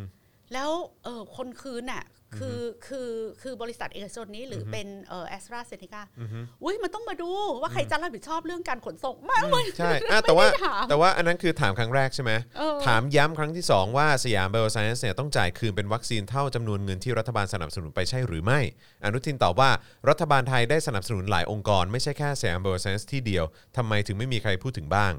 อันนี้ถามครั้งที่ 2 นะ ก็ยังตอบไม่เคลียร์นะ ถามครั้งที่ 3 ย้ำเป็นครั้งที่ 3 นะครับ ถามคำถามเดิมย้ำเป็นครั้งที่ 3 นายอนุทินตอบว่า ทุกวันนี้ประชาชนเดือดร้อนแสนสาหัสขนาดนี้แล้ว อย่ามาซ้ำเติมกัน จะหาเสียงทำความนิยมไปทำเรื่องอื่น ดีเอ่อดีกว่า เอาความเก่งกาจของตัวเองไปพัฒนาประเทศให้มันเจริญขึ้น อย่ามาดึงขาพวกเรากันเลย เอ้า ก็คือไม่ตอบ ก็คือไม่ตอบฮะก็ก็คือไม่ตอบฮะไม่ตอบหรือตอบไม่ได้ผมก็ไม่รู้เหมือนกัน แต่ที่แน่ๆไม่มีคำตอบ แล้วก็เอาประชาชนมาเป็นมาเรียกค่าไถ่ ก็ อีก บอกประชาชนเดือดร้อนนู่นนั่นนี่อะไรอย่างเงี้ยแล้วก็ ก็ บอก บอก ว่านี่หาหาซีนการเมือง ก็เพราะประชาชนเดือดร้อนไง ใช่ ประชาชนก็เลยอยากจะรู้ว่า เงินที่ใช้ไปอ่ะเออ คือตอนนี้ครูก็ปากกัดตีนถีบกันมากอ่ะแล้วเงินที่ใช้ไปอ่ะ มันคือยังไง อืม คือบริอะไรนะคะ ขอถามอัปเดตครับ ครับ คือคำว่าเอ่อวัคซีนพระราชทานนี้ประยุทธ์เป็นคนพูดนะ เอา เหรอ สรุปประยุทธ์เป็นคนพูดใช่ไหม ใช่เหมือนเหมือนที่ธนาธรเขาไลฟ์ครั้งที่สองเขามี อ๋อเปิดคลิป ด้วย เปิดคลิปให้ดูว่าพูดอย่างนั้น อืม อ่า ครับ exactly คำนี้เลยเหรอ อืม ครับ อืมโอเค เพราะว่าเมื่อคืนที่ดูคลิปที่คนเอามาเปิดกันนะคะเออ มัน พี่พี่ไข่ มันก็ หา ยังไม่ชัด เจอ ใช่ไหมอ๋อ ใช่ โอเคโอเค พี่พี่ไข่ไม่เจออว่ามันมันเป็นคำนี้เลย อ่าโอเค อ่า ไม่เป็นไร นะคะ เดี๋ยวลองหากันดูนะครับนะแต่ว่าแต่ผมว่าตอนนี้ประเด็นมันมาถึงจุดนี้แล้วแหละ ประเด็นมันมาถึงจุดที่เราต้องการคำตอบแล้วก็ไม่ได้อ่ะอืม ประเด็นคือ อืม ประเด็นคือทำไมทำไมถึงตอบแบบนี้อ่ะ อือฮึ ทำไมถึงตอบแบบนี้คะตอน อ้าวยังมียังมีต่ออีกนิดนึงนะฮะ คือเมื่อกี้เป็นวัคซีนของ a s t r a z e ซ e c a ใช่ไหมครับ แล้วก็เรื่องเกี่ยวกับประเด็นของ Bioscience ที่เราก็ไม่ได้คำตอบอยู่ดีนะครับ คราวนี้มาที่เอ่อของ s i n o v a c ของจีนบ้างดีกว่านะครับวัคซีน s i n o v a c จากจีน อนุทินเล่าว่าเดิมทีเนี่ยที่ไปเจรจาเนี่ยทางบริษัทบอกว่าวัคซีนจะได้รับการขึ้นทะเบียนประมาณกลางเดือนมกรา หลังจากนั้นซ i n o v a c จะเจียดมาให้ไทย 2 ล้านโดสนะฮะคุณอนุทินใช้คำว่าเจียดเลยนะฮะโดยเล่าว่าเราเนี่ยไปตื้อเข้ามาถึงได้วัคซีนนะนะฮะแต่ล่าสุดทางซ i n o v a c บอกว่าอาจจะขึ้นทะเบียนล่าช้าไปช่วงกุมภาพันธ์ โดยไทยเนี่ยต้องรอทางการจีนให้การรับรองการขึ้นทะเบียนวัคซีนจากซิโนแวคก่อนนะครับ โดยตอนนี้เนี่ยนะครับซิโนแวคได้รับการขึ้นทะเบียนจากจีน ให้ใช้ในกรณีสถานการณ์ฉุกเฉิน แต่ยังไม่ได้รับการรับรองอย่างเป็นทางการให้ใช้ในกรณีทั่วไปทั้งหมด และปิดท้ายการสัมภาษณ์ อนุทินกล่าวว่าจะไม่มีการทำมั่วๆแบบที่ถูกกล่าวหาอย่างแน่นอน สรุป แต่ก็แต่แต่แต่ไม่มีคำอธิบายอะไรให้กูเลยสักอย่าง สรุปซีโนแวคนะคะ คือขอให้เชื่อใจฮะ ซีโนแวคก็ยังไม่ได้รับการรับรอง เย็บ จากรัฐบาลจีน แต่สั่งไปแล้ว 2 ล้าน แล้วนอกจากจะเป็นวัคซีนที่ไม่ได้รับการรับรองยังจะต้องไปอ้อนวอน ขอให้เขาเจียดมาให้ทำไมประเทศไทยเราถึงเป็นประเทศที่น่าสงสารขนาดนี้ เศร้าเนอะ ต้องรอให้เขาเจียดมาให้นะจอน คุณผู้ชมรู้สึกยังไงบ้างคะ อืม ว่าเรามาถึงจุดที่เราเป็นประเทศที่ไม่มีอำนาจต่อรองอะไรกับใคร อืม แล้วแม้กระทั่งเอาเงินไปให้เขานะเขายังเจียด อือฮึ ยังเรายังต้องไปอ้อนวอนน่ะ อือฮึ ให้เขาเจียดมาให้ อือฮึ แล้วอันเนี้ยคือไม่ได้ฟรี ด้วยนะ คือมันเกิดอะไรขึ้นคะ กับตำแหน่งแห่งหนของประเทศไทยในแผนที่โลก ก็ กลายเป็นว่าพอประยุทธ์มาอยู่นี่เขาก็เกรงใจเราน้อยลงนะฮะ ฉัน ประเทศที่ สียบให้ธอก็ได้อไ ประเทศที่ยิ่งใหญ่เหลือเกินนะมีประวัติศาสตร์อันยาวนานเหลือเกินอะไรที่ที่คนบางกลุ่มเขาจะ จอน บอกว่าเป็นประเทศที่ดีที่สุดในโลกอะไรเลย จอนถ้าเขาเจียดมาให้อ่ะแปลว่าเขาขายแพงเท่าไหร่เราก็ต้องซื้อป่ะ อืมอืม เราแสดงว่าเราไม่มีอำนาจต่อรองเรื่อง อืม ราคาเลยนะ อืมอืม เขาจะโกงราคาเรายังไงก็ได้เหรอถ้าเขา อือฮึ บอกว่าเจียดมาให้อ่ะ อืมอืม ก็ถ้าราคานี้ไม่ซื้อ ฉันก็เอาไปที่อื่น ใช่ มีคนอื่นต้องการเยอะแยะ มีคนพร้อมพร้อมพร้อมเปย์ เออ แต่มันชัดเจนมากนะคะ ว่าคุณอนุทินนะไม่สามารถตอบคำถามที่สำคัญได้เลย ไม่ว่าจะเป็ อัน น นี้ผม เรื่ ตั้งคำถามเกี่ยวกับวุฒิภาวะเขาเลยนะ เป็นเรื่องสัญญา อือฮึ แล้วก็เป็นเรื่องว่า เออรัฐบาลเอาเงินไปอุดหนุนบริษัทเอกชนบริษัทหนึ่ง อือฮึ แล้วเออรัรัฐบาลได้อะไรเป็นการตอบแทน อือฮึ ทีนี้ถ้าบอกว่าสิ่งที่เราได้ มันคุ้มค่ามากกว่าเงินหก559 ล้านก็คือ เราจะเป็นฐานการผลิตวัคซีนที่ใหญ่ที่สุดใน Southeast Asia และคำถามก็คือว่า การที่เรามีบริษัทที่ผลิตวัคซีนได้ที่เดียวใน Southeast Asia เนี่ยมันมันเป็นผลดีต่อบริษัทเอกชนนั้น อือฮึ หรือเป็นผลดีต่อประเทศไทยโดยรวม อืมอือฮึมาเคลียร์ให้ฟังนิดนึงอืมอือฮึ แล้วถ้ามันเป็นผลดีต่อบริษัท มันก็เป็นบริษัทไง อืม มันเหมือนเราบอกว่าโอ้โห บริษัทโตโยต้าโอ้ประเทศไทยอ่ะมีโรงงานรถยนต์ของโตโยต้าที่เป็นโรงงานผลิตรถยนต์ที่ใหญ่ที่สุดในเซาท์อีสเอเชียครับ อืม ต่อบคือ แล้วเกี่ยวอะไรกับเราอ่ะ อืม ก็เป็นก็ก็เป็นความยิ่งใหญ่ของโตโยต้า อืมอืม ที่แค่มาเช่าแผ่นดินเราตั้งโรงงาน อือฮึอือฮึ กำไรก็กำไรก็เข้าไปประเทศญี่ปุ่นถูก อื ไหม มอืมอืม เราอาจจะได้นิดๆหน่อย อือฮึ ๆคือแบบมีคนไทยได้เข้าไปเป็นแรงงานในโรงงาน อือฮึ แล้วแล้วไงต่ออ อฮึ เราได้ อือฮึ เป็นผู้ผลิตรถยนต์หรือเปล่า อือฮึ หรือเปะก็ไม่ใช่ ใช่ เงินส่วนใหญ่ไปก็กลับไปประเทศญี่ปุ่นหรือเปะ ใช่ ก็ใช่ อือฮึ อะไรอย่างเงี้ย อือฮึ แล้วดังนั้นเราเราต้องดีใจไหม อือฮึ ที่ประเทศไทยเราแบบผลิตรถโตโยต้าได้มากที่สุดในเซาท์อีสเอเชีย อือฮึ มันก็เช่นเดียวกันน่ะก็คือถ้าบริษัทเอกชนบริษัทหนึ่ง ได้ผลิตวัคซีนของได้เป็น OEM ของ a s t r a z e ซ e c a อยู่บริษัทเดียวในเซาท์อีสเอเชียแล้วมันเกี่ยวอะไรกับคนไทยโดยรวมอะ อือฮึอือฮึ หรือหรือถ้าบริษัทนั้นน่ะเป็นบริษัทที่คนไทย 70 ล้านคนมีหุ้น แล้วเดี๋ยวเขาจะปันผลกำไรหุ้นมาให้คนไทยทุกคน อือฮึ เออ อันนี้ค่อยดีใจนะ อืม คือคือนึกไม่ออกไง ตอนนี้ ว่าบ้านแล้วไงะ ตอนนี้ผมนึกถึงผมคิดถึงรายการไหนบ้างรู้ไหมฮะผมคิดถึงรายการเอ่ออย่างถามตรงๆ ก็ก็คิดถึงในระดับหนึ่งนะ คิดว่าถ้าถ้าเกิดว่าไปตามจี้คุณอนุทินเขาจะมาออกไหม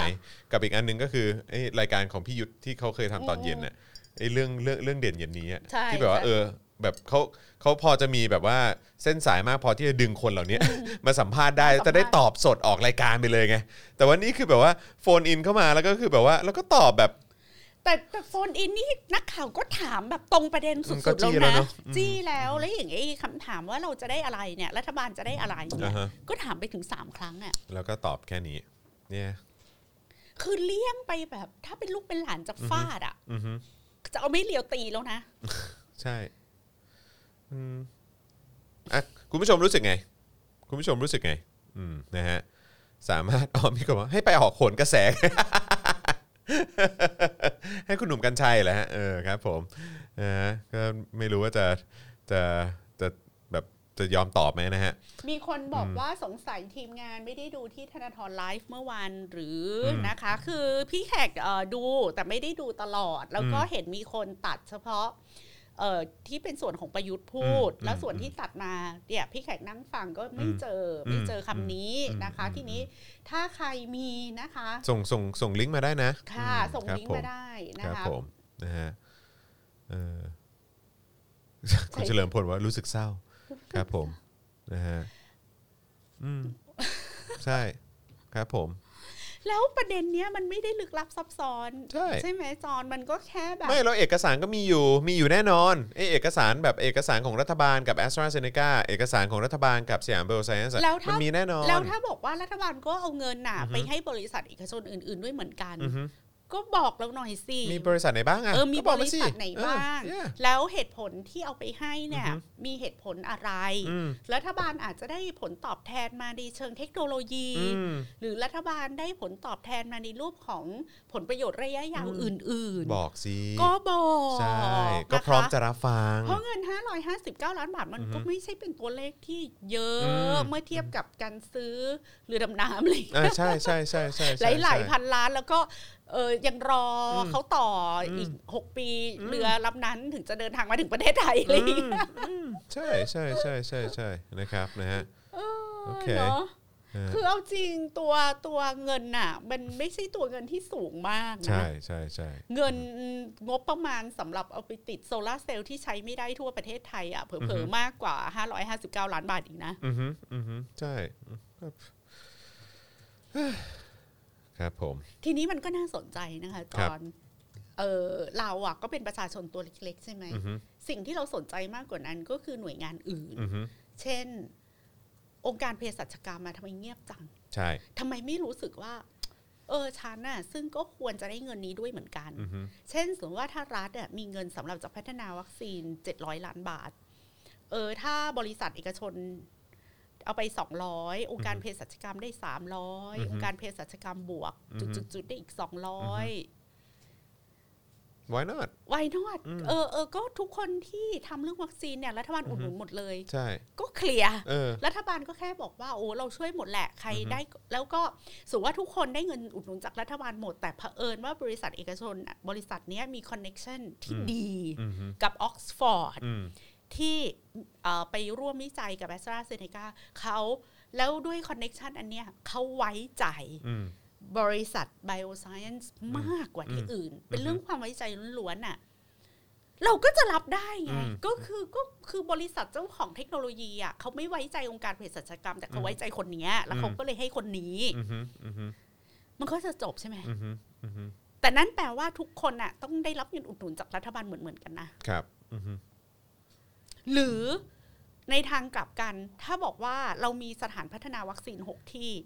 แต่ออกซฟอร์ดอะไม่เชื่อใครเลย อืม นอกจากสยามไบโอไซเอนซ์ อือฮึ เขาไว้ใจที่นี่ที่เดียว อือฮึ รัฐก็เลย แต่ว่าสยามไบโอไซเอนซ์จะไม่มีเงิน อือฮึ สำหรับจะมาทำเอ่อโรงงานให้เป็น OEM ให้กับ อือฮึ เขา อือฮึ รัฐก็เลยต้องเอาเงินมาช่วย อือฮึ แล้วรัฐก็ยอมขาดทุนไม่เป็น อือฮึ ไร เพราะว่าเดี๋ยวเราจะได้วัคซีนในราคาถูกกว่า อืม ที่อื่น อือฮึ แล้วต่อไปเนี้ยเมื่อสยามไบโอไซเอนซ์ขายวัคซีนแล้วอ่ะเขาจะแบ่งคอมมิชชั่น อืม ให้รัฐบาล อืม จ่ายคืนให้รัฐบาลกี่เปอร์เซ็นต์กี่เปอร์เซ็นอืต์อฮึ ภายในระยะเวลากี่ปี อืม ก็ทำสัญญากัน เออ อันนี้ก็จะแฟร์ไหม อืม อันนี้ประชาชนก็จะเข้าใจได้ ใช่ ถูกปะคือมันมีตั้งหลายรูปแบบที่จะที่จะทำให้ประชาชนรู้สึกว่าอ๋อโอเค ไม่หรอกคือ ไม่มีอะไรในกอ สำหรับ ไผ่ จอนนะคือแค่แค่แค่อธิบายให้ อืม เราฟังอ่ะ อืม ไม่ว่าจะด้วยเหตุผล อืม ไหนคือคือมีคำอธิบายให้อ่ะ ม เออ ไม่ใช่หนี รือ คำถามไป ใช่ เรื่อยๆ แล้ว นะ แล้วมีเอกสารหลักฐานมา ค่ะ มาซัพพอร์ตด้วยอะก็จบ ใช่ไหม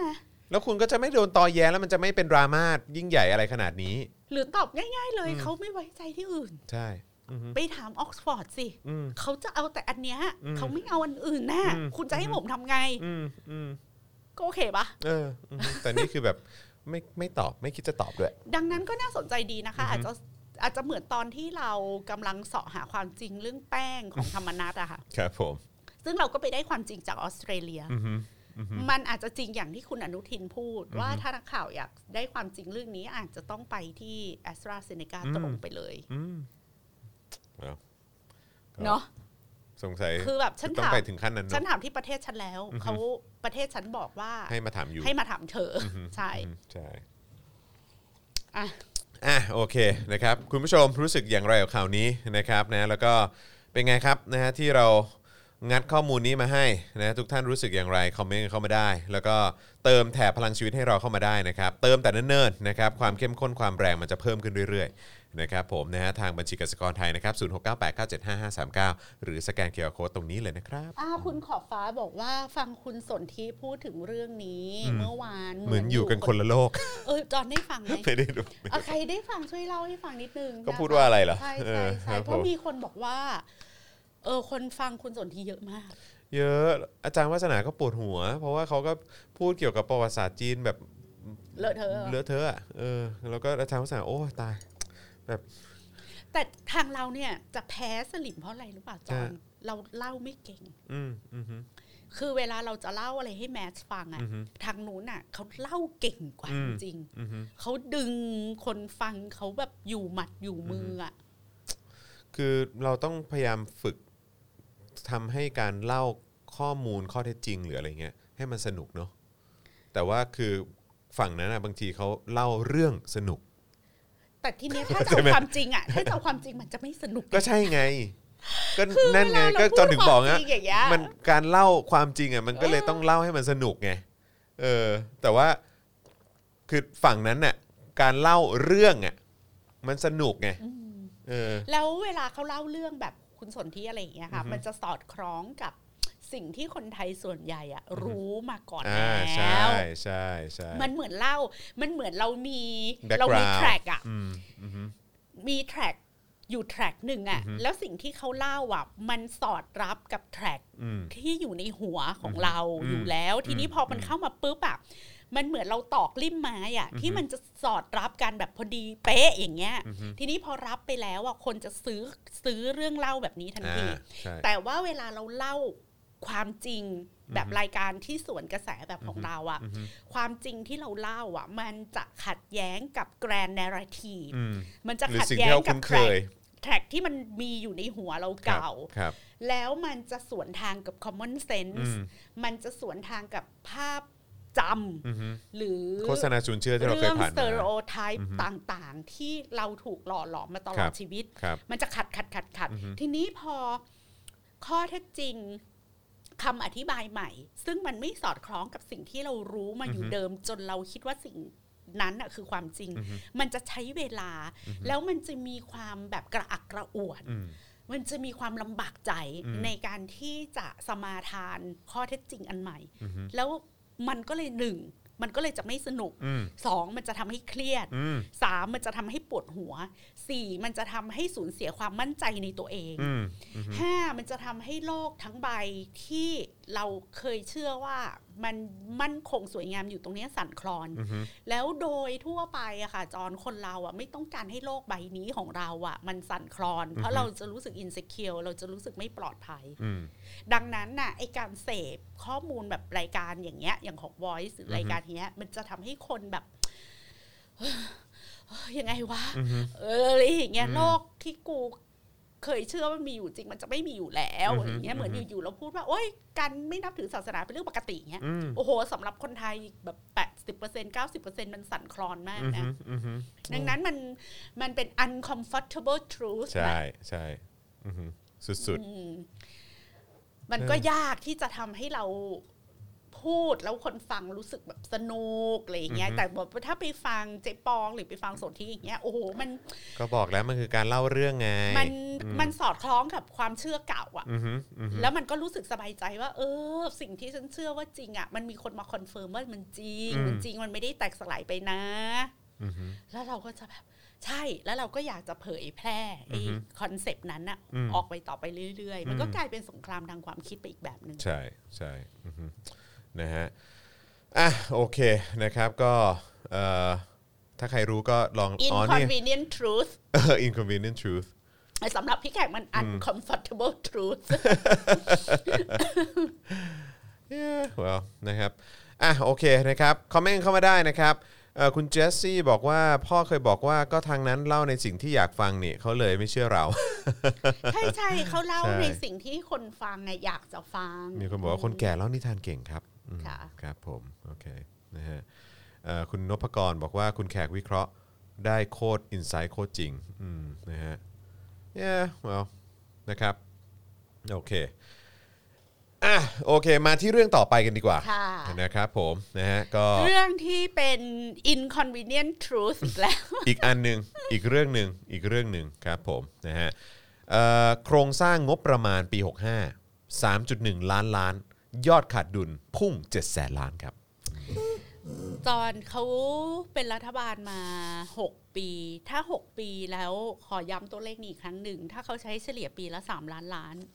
รัฐบาลนี้ใช้เงินไป 18 ล้านล้านบาทแล้ว เราใช้เงินไป 18 ล้านล้านบาทแล้ว คนไทยได้อะไรบ้าง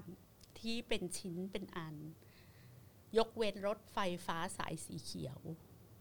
ราคา 100 กว่าบาทตลอดสาย มีใครบอกแขกได้บ้างว่า มันมีเมกะโปรเจกต์หรือมีการลงทุนจากภาครัฐ หรือมีโครงการอะไรอะที่มันแบบ แบบพลิกชีวิตคนไทยอะไรเนี่ยสิบแปดล้านล้านแล้วนะยู อ๋อเรามีนี่ฮะ เรามีอุทยานราชพักษ์ แล้วมันเกี่ยวกับชีวิตเราอย่างไร เสริมสร้างความจงรักภักดีไง ไปเรียกปาล์มมาเดี๋ยวนี้ ถ้าจะมาแนวนี้ ไปเรียกปาล์มมาจัดรายการเดี๋ยวนี้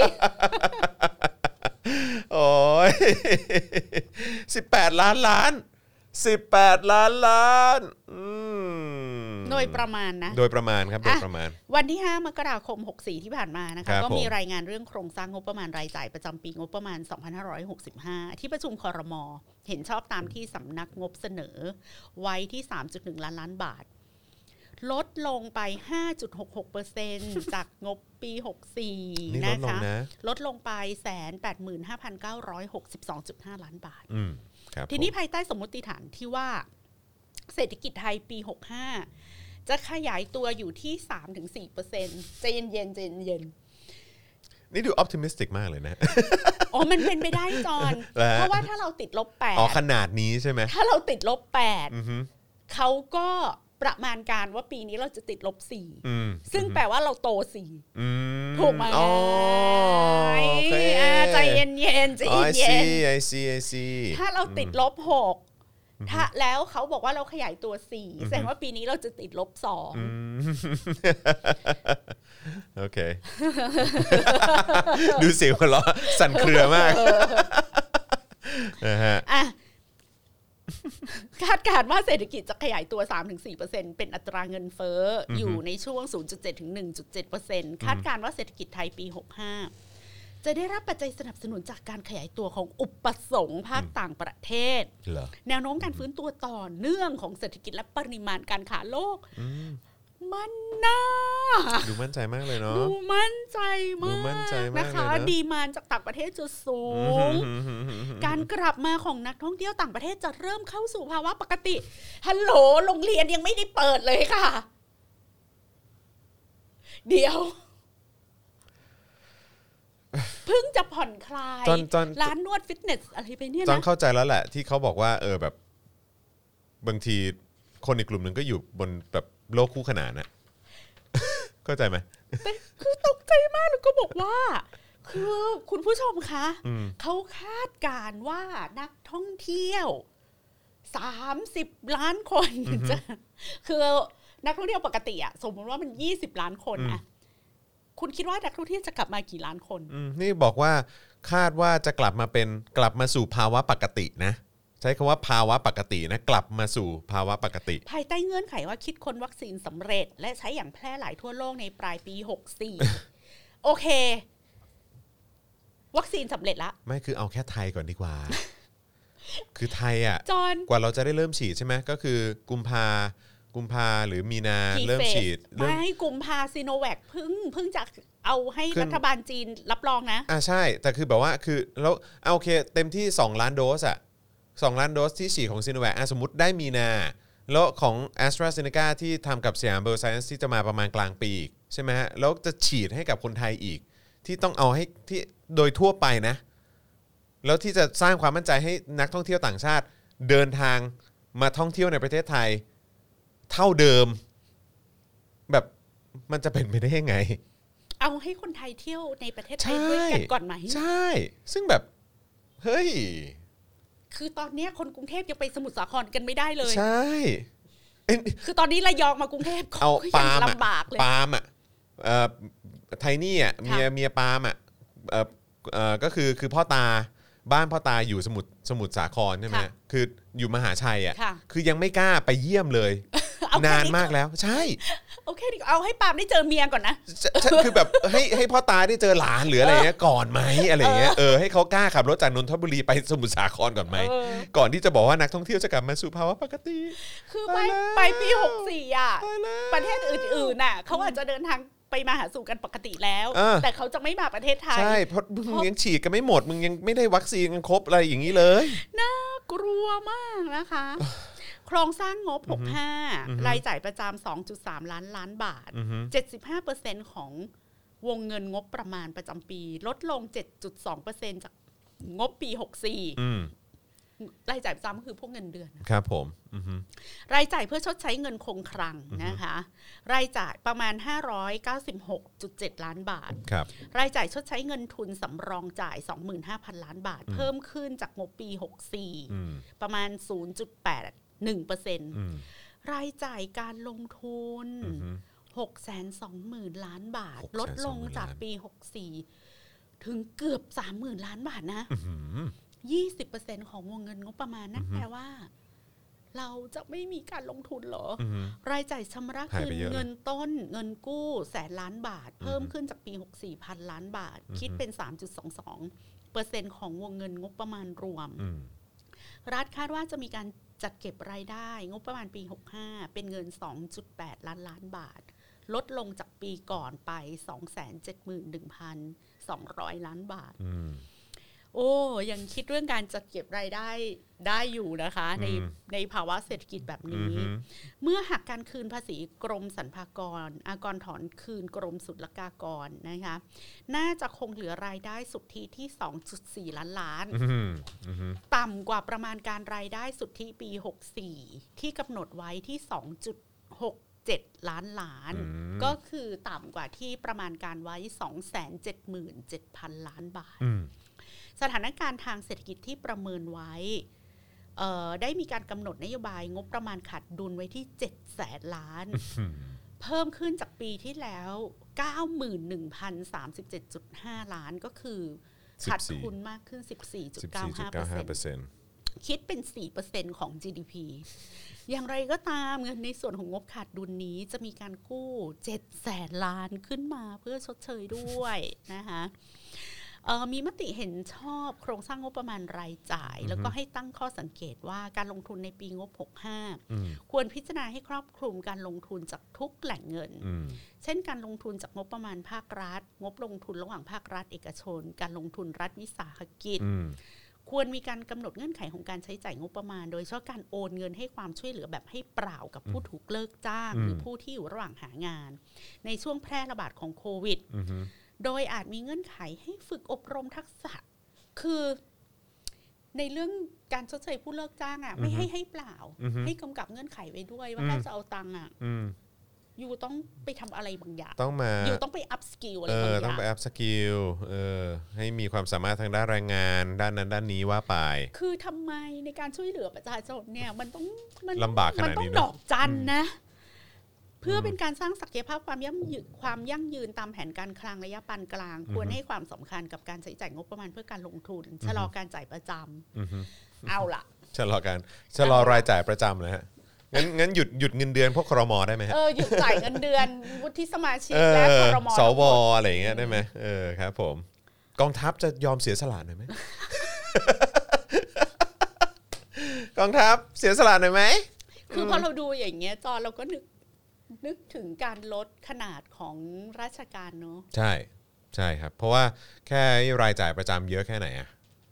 ใช่ไหมอะ คือเราสามารถสร้างระบบราชการที่มีประสิทธิภาพมากกว่านี้และใช้คนน้อยกว่านี้ได้ไหม ใช่ ใช่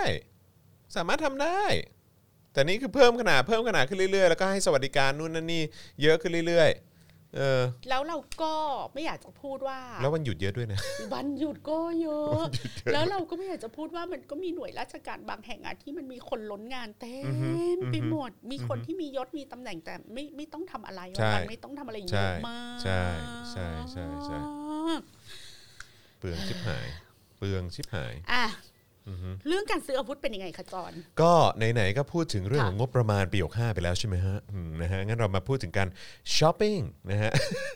อาวุธยุทโธปกรณ์ของกองทัพไทยกันหน่อยดีกว่าอืมนะฮะก็ทางเพื่อไทยนะแถลงเมื่อวันที่ 20 นะฮะที่ผ่านมานะครับเรื่องของการอนุมัติงบประมาณรายจ่ายปี 65จำนวน 3.1 ล้านล้านบาทนะครับที่เราเพิ่ง ค่ะ ยกันไปเมื่อสักครู่นี้นะครับ โดยที่งบของกองทัพเนี่ย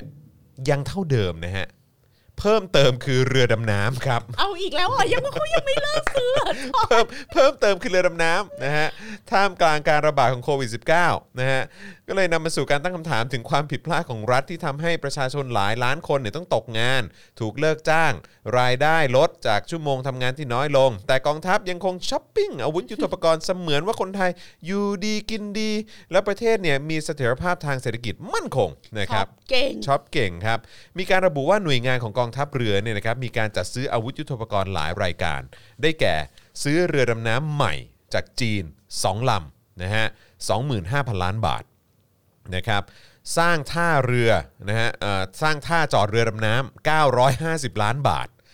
ในขณะที่หน่วยงานของกองทัพบกมีการจัดซื้ออาวุธดังต่อไปนี้นะครับคือเมื่อเมื่อกี้เป็นกองทัพเรือนะ ตอนถ้าเราไม่ต้องถ้าเราไม่ซื้อเรือใหม่เราก็ไม่ต้องสร้างท่าจอด ใช่ เรือ ไง ใหม่ใช่ไหม อยากมีแล้วเกินเรือดำน้ำเนี่ยอืมนะฮะให้ชาวให้ชาวบ้านเขาเกรงใจ แล้วก็เรือดำน้ำมาสองหมื่นห้าพันล้านบาทใช่ปะค่าวัคซีนของคนทั้งประเทศมันหกพันกว่าล้านเองนะ เออครับผมไม่แล้วแบบตลกเนอะคือแบบว่าต้องมีเรือน้ำไว้ให้เพื่อนบ้านเกรงใจอ่ะคือมึงมึงพัฒนาประเทศให้เป็นประเทศที่พัฒนาแล้วให้ชาวบ้านเขาเกรงใจ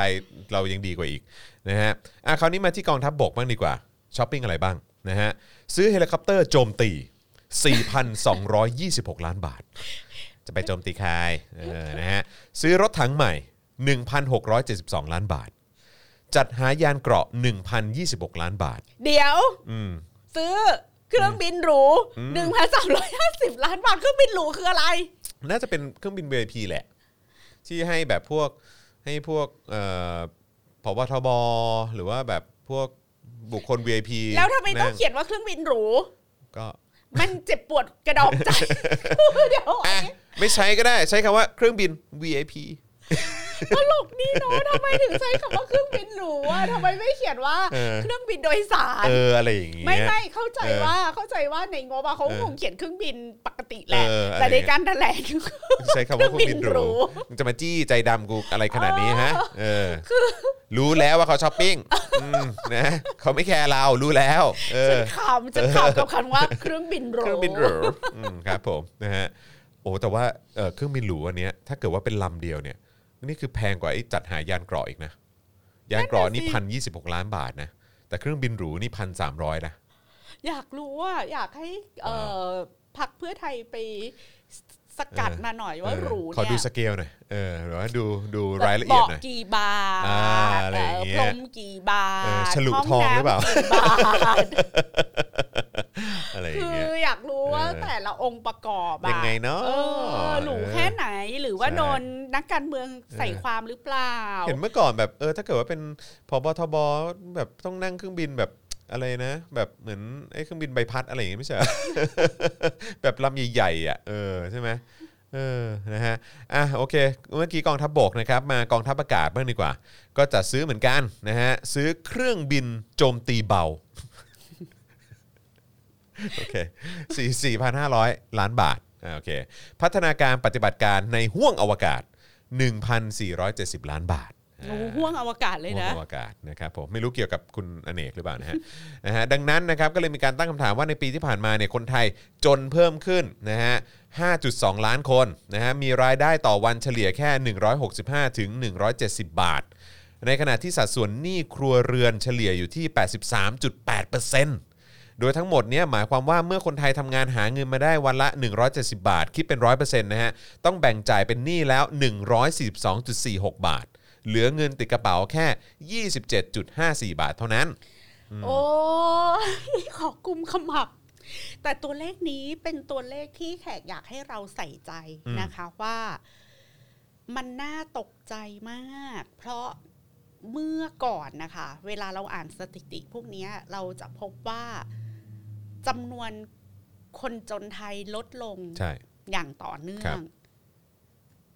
แล้วเราก็หวังเหมือนที่คุณสมคิดพูดจริง ๆ ว่า คนจนจะหมดประเทศ วันหนึ่งอะรายได้ขั้นต่ำของคนไทยอะมันจะสูงกว่าเส้นความยากจน อืม ที่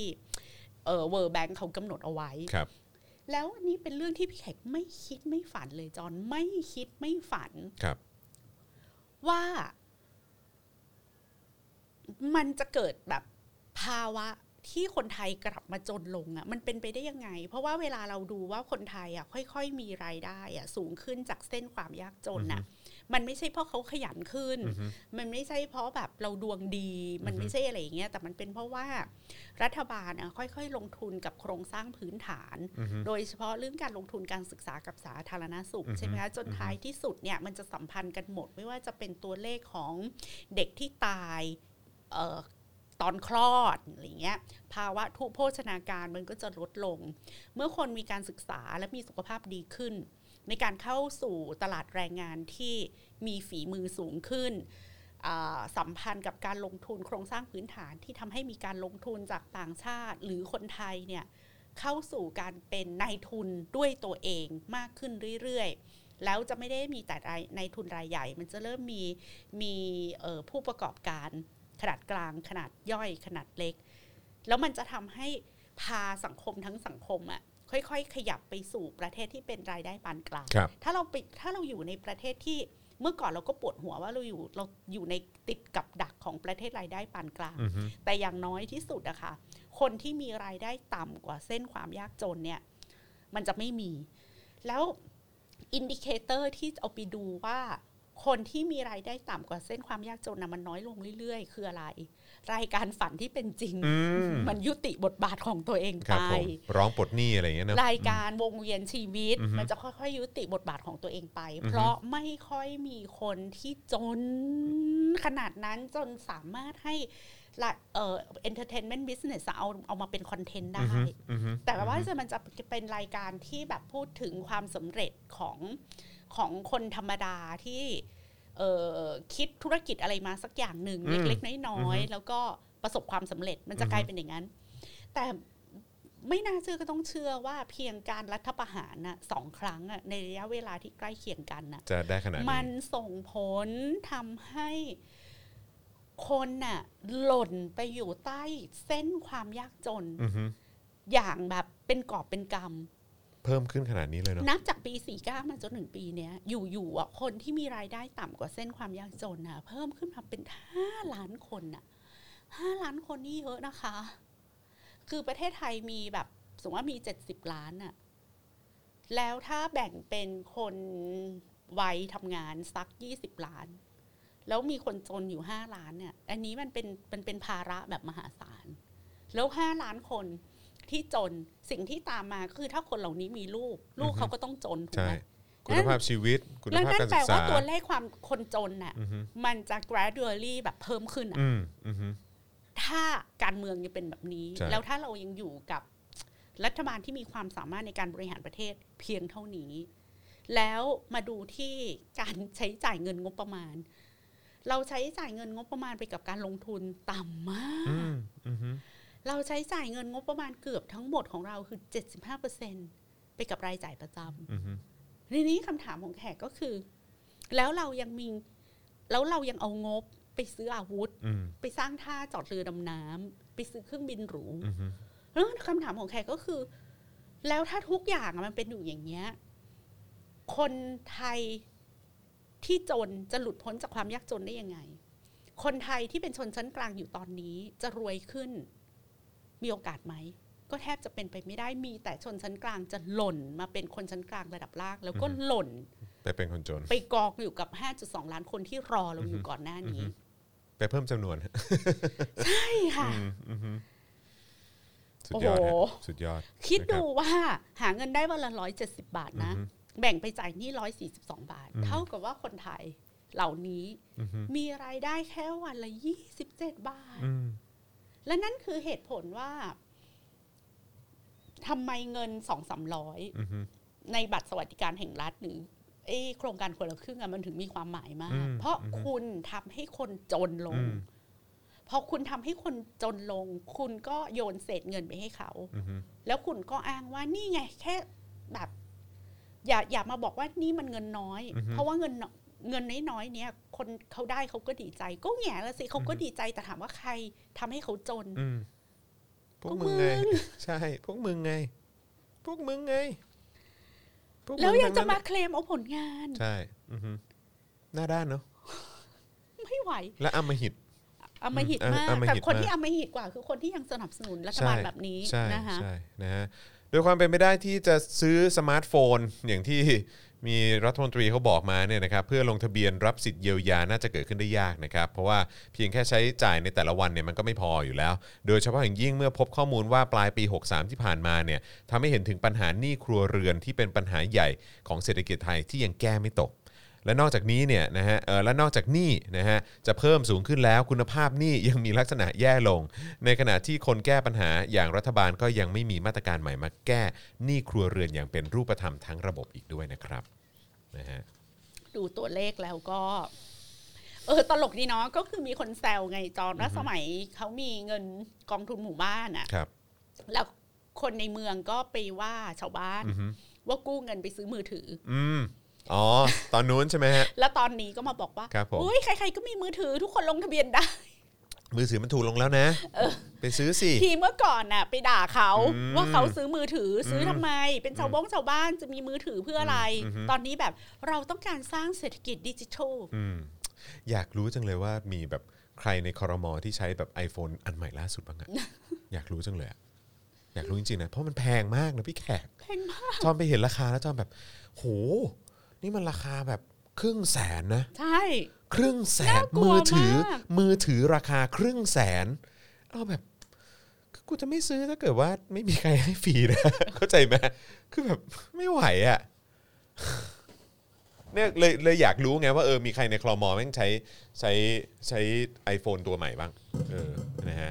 โอเคนะฮะคราวนี้เอ่อขอขอข้ามมาประเด็นนี้ได้ไหมฮะ ประเด็นเรื่องของ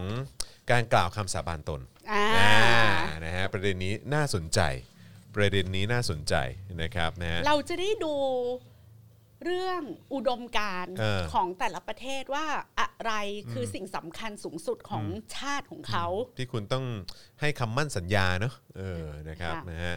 เอ่อก็แน่นอนนะครับเมื่อวันก่อนเราก็ได้เห็นได้ติดตามกันนะฮะกับเอ่อเรื่องการเข้าเอ่อการพิธีสาบานตน รับตำแหน่งประธานาธิบดีสหรัฐอเมริกานะครับอย่างเป็นทางการของโจไบเดนผู้นำสหรัฐคนที่ 46 นะครับก็ได้เห็นถึงขั้นตอน แล้วก็พิธีการที่น่าสนใจนะครับแล้วก็มีบุคคลที่ดำรงตำแหน่งต่างๆ มากมายนะครับมาร่วมงานด้วยนะฮะการกล่าวคำปฏิญาณตนต่อ เอ่อรัฐธรรมนูญเนี่ยก็ถือว่าเป็นพิธีการที่สำคัญมากๆ อันหนึ่งนะครับ ค่ะ ผม คือเขาบอกว่าคำสัตย์ปฏิญาณตนนี้นะคะ อือฮึ ไม่ใช่ประมุขของรัฐที่เป็นพลเรือนเท่านั้น การขึ้นครองราชย์ของกษัตริย์ในบางประเทศ ก็ต้องกล่าวคำสัตย์ปฏิญาณ ก่อนขึ้นเสวยราชย์ด้วยเช่นกัน อ่า อาของจีนนะครับ ผ คะ ม ได้มีการปรับเปลี่ยนรูปแบบคำสัตย์ปฏิญาณตนของผู้จะดำรงตำแหน่งระดับสูงในรัฐบาลปักกิ่งจากมติปี 59ทำให้ปี 61 ประธานาธิบดีสีจิ้นผิง ได้เข้าพิธีสาบานตน เป็นผู้นำจีนอีกสมัย แล้วก็เป็นคนแรกที่ได้กล่าวคำปฏิญาณรูปแบบใหม่ โอ้เป็นเป็นเวอร์ชันใหม่ เวอร์ชันใหม่ เวอร์ชันใหม่ นะคะข้าพเจ้าขอสัญญาว่าจะจงรักภักดีต่อรัฐธรรมนูญ ปกป้องอำนาจของรัฐธรรมนูญ อืม ปฏิบัติตามความรับผิดชอบทางกฎหมายในตำแหน่งของข้าพเจ้าอย่างพักดีต่อมาตุภูมิ อื้อหือ พักดีต่อประชาชน และเคารพสูงสุดต่อหน้าที่ข้าพเจ้าจะดำเนินกิจการสาธารณะด้วยความซื่อสัตย์ยอมรับการกำกับดูแลของประชาชน จะทุ่มเทอย่างหนัก เพื่อสร้างพลังสังคมนิยมสมัยใหม่ที่เจริญรุ่งเรืองเป็นอารยะ สามัคคีและสวยงาม อืม แล้วก็ ระบุชื่อตัวเอง ระบุชื่อตัวเอง ลงท้ายว่าขอสาบาน ทีนี้มาดูคู่ปรับ ประเทศที่เป็นคู่ปรับยังไงคะจอน มไต้หวัน ค่ะ นะฮะ เออครับผม นี่ถ้าเราเรียกถ้าเราเรียกประเทศไต้หวันนี่ เดี๋ยวเอ่อท่านสีจะส่งคนมาหรือเป ล่าเนี่ย อ่าไต้หวันนะครับ ค่ะ ตามมาตรา 48 ของรัฐธรรมนูญนะฮะแห่งสาธารณรัฐจีนนะครับนะอันนี้คือเขาเขาเป็นสาธารณรัฐจีนนะเออถ้าเกิดว่าของจีนก็เป็นสาธารณรัฐประชาชนจีนใช่ไหมฮะนะฮะระบุคำสาบานตนนะฮะของว่าที่ประธานาธิบดีอย่างน่าสนใจตอนหนึ่งนะครับนะที่ผู้เป็นผู้ประธานาธิบดีเนี่ยเอ่อยินยอมรับโทษหนักเป็น 2 เท่าหากกระทำความผิดนะ มีเขียนว่าข้าพเจ้าขอสาบานตนด้วยความจริงใจต่อหน้าประชาชนทั้งประเทศว่า จะปฏิบัติหน้าที่ตามรัฐธรรมนูญอย่างซื่อสัตย์เพื่อส่งเสริมสวัสดิภาพของประชาชน ปกป้องความมั่นคงของรัฐ และจะไม่มีทางทรยศต่อความไว้วางใจของประชาชน หากข้าพเจ้าผิดคำสาบานข้าพเจ้ายินดีที่จะยอมจำนนต่อการลงโทษอย่างรุนแรงโดยรัฐ อย่างรุนแรงด้วยนะ อย่างรุนแรงครับผม คือเราจะเห็นว่าของจีนนะคะ บรรทัดแรกก็คืออจงรักภักดีต่อรัฐธรรมนูญ อืม ของไต้หวัน อือฮึ ข้อแรกเลยก็คือจริงจักก็คือทำหน้าที่ตามรัฐธรรมนูญ อืม เพื่อส่งเสริมสวัสดิภาพของประชาชนก็ อืม คือ รัฐธรรมนูญประชาชน อืม นะนะคะ อ่าใช่ใช่ใช่ ส่วนสิงคโปร์ อืม บอกว่าข้าพเจ้าจุดๆๆได้รับเลือกเป็นประธานาธิบดีแห่งสาธารณรัฐสิงคโปร์ขอสาบานอย่างจริงใจว่าจะปฏิบัติหน้าที่อย่างซื่อสัตย์สุดความสามารถปราศจากความกลัวความโปรดปรานเสน่หาหรือประสงค์ร้าย อืม ก็คือโดยปราศจากอคตินั่นแหละ อืม นะคะ อืม และจะไม่คำนึงถึงความผูกพันกับพรรคการเมืองใด ๆ อืม ข้าพเจ้าจะแสดงความศรัทธาและจงรักภักดีต่อสาธารณรัฐอย่างจริงใจ รวมถึงพิทักษ์และปกป้องรัฐธรรมนูญ อืม เยอรมัน ขอสาบานว่าจะอุทิศความพยายามเพื่อความเป็นอยู่ที่ดีของชาวเยอรมัน ส่งเสริมสวัสดิภาพปกป้องชาวเยอรมันจากอันตราย พิทักษ์กฎหมายพื้นฐานและกฎหมายของสหพันธ์จะปฏิบัติหน้าที่อย่างมีมโนธรรมให้ความยุติธรรมต่อทุกคน อืมอืมโอเค ส่วนพระมหากษัตริย์ของ อืม ประเทศต่าง ๆ นั้น ก็ อืม จะต้องมีการสาบานต่อรัฐ อ่า ธรรมนูญ ใช่นะครับ อ่า อ่าอย่างเบลเยียมใช่ไหมฮะ ค่ะ พระราชพิธีบรมราชาพิเศษกของกษัตริย์เบลเยียมเนี่ยไม่ได้มีธรรมเนียมการสวมมงกุฎที่เอ่อที่ผ่านมาเนี่ยทรงปฏิญาณตนตามรัฐธรรมนูญต่อหน้าที่ประชุมรัฐสภานะฮะในกรุงบรัสเซลส์นะครับด้วยการกล่าวคำสัตย์ประโยคเดียวกันนะในภาษาราชการทั้ง 3 ภาษา คือฝรั่งเศส ดัตช์แล้วก็เยอรมันว่าข้าพเจ้าขอสาบานว่าจะปฏิบัติตามรัฐธรรมนูญ และกฎหมายของชาวเบลเยียม เพื่อรักษาเอกราชของประเทศ และปกป้องบุรณภาพแห่งดินแดน ส่วนสเปนมาตรา 61 ของรัฐธรรมนูญสเปนกำหนดให้รัชทายาทที่เตรียมขึ้นเป็นกษัตริย์ต้องเข้าพิธีสาบานตนต่อที่ประชุมรัฐสภาให้เร็วที่สุดก่อนเริ่มปฏิบัติพระราชกรณียกิจในฐานะกษัตริย์ความว่าข้าพเจ้าขอสาบานว่าจะปฏิบัติหน้าที่อย่างซื่อสัตย์เชื่อฟัง และปฏิบัติตามข้อบังคับในรัฐธรรมนูญเคารพสิทธิของพลเมืองรวมถึงกฎหมายท้องถิ่น ชอบจังเลยมีคำว่า ปฏิบัติหน้าที่อย่างซื่อสัตย์เชื่อฟัง ใช่ และปฏิบัติตามข้อบังคับในรัฐธรรมนูญ เนเธอร์แลนด์นะคะมาตรา 32 ตามรัฐธรรมนูญเนเธอร์แลนด์ระบุว่า รัชทายาทก็ต้องกล่าวคำสัตย์ปฏิญาณความดังนี้ อืม ข้าพเจ้าขอสาบานต่อประชาชนแห่งราชนาจักรนี้ว่าข้าพเจ้าจะปฏิบัติและ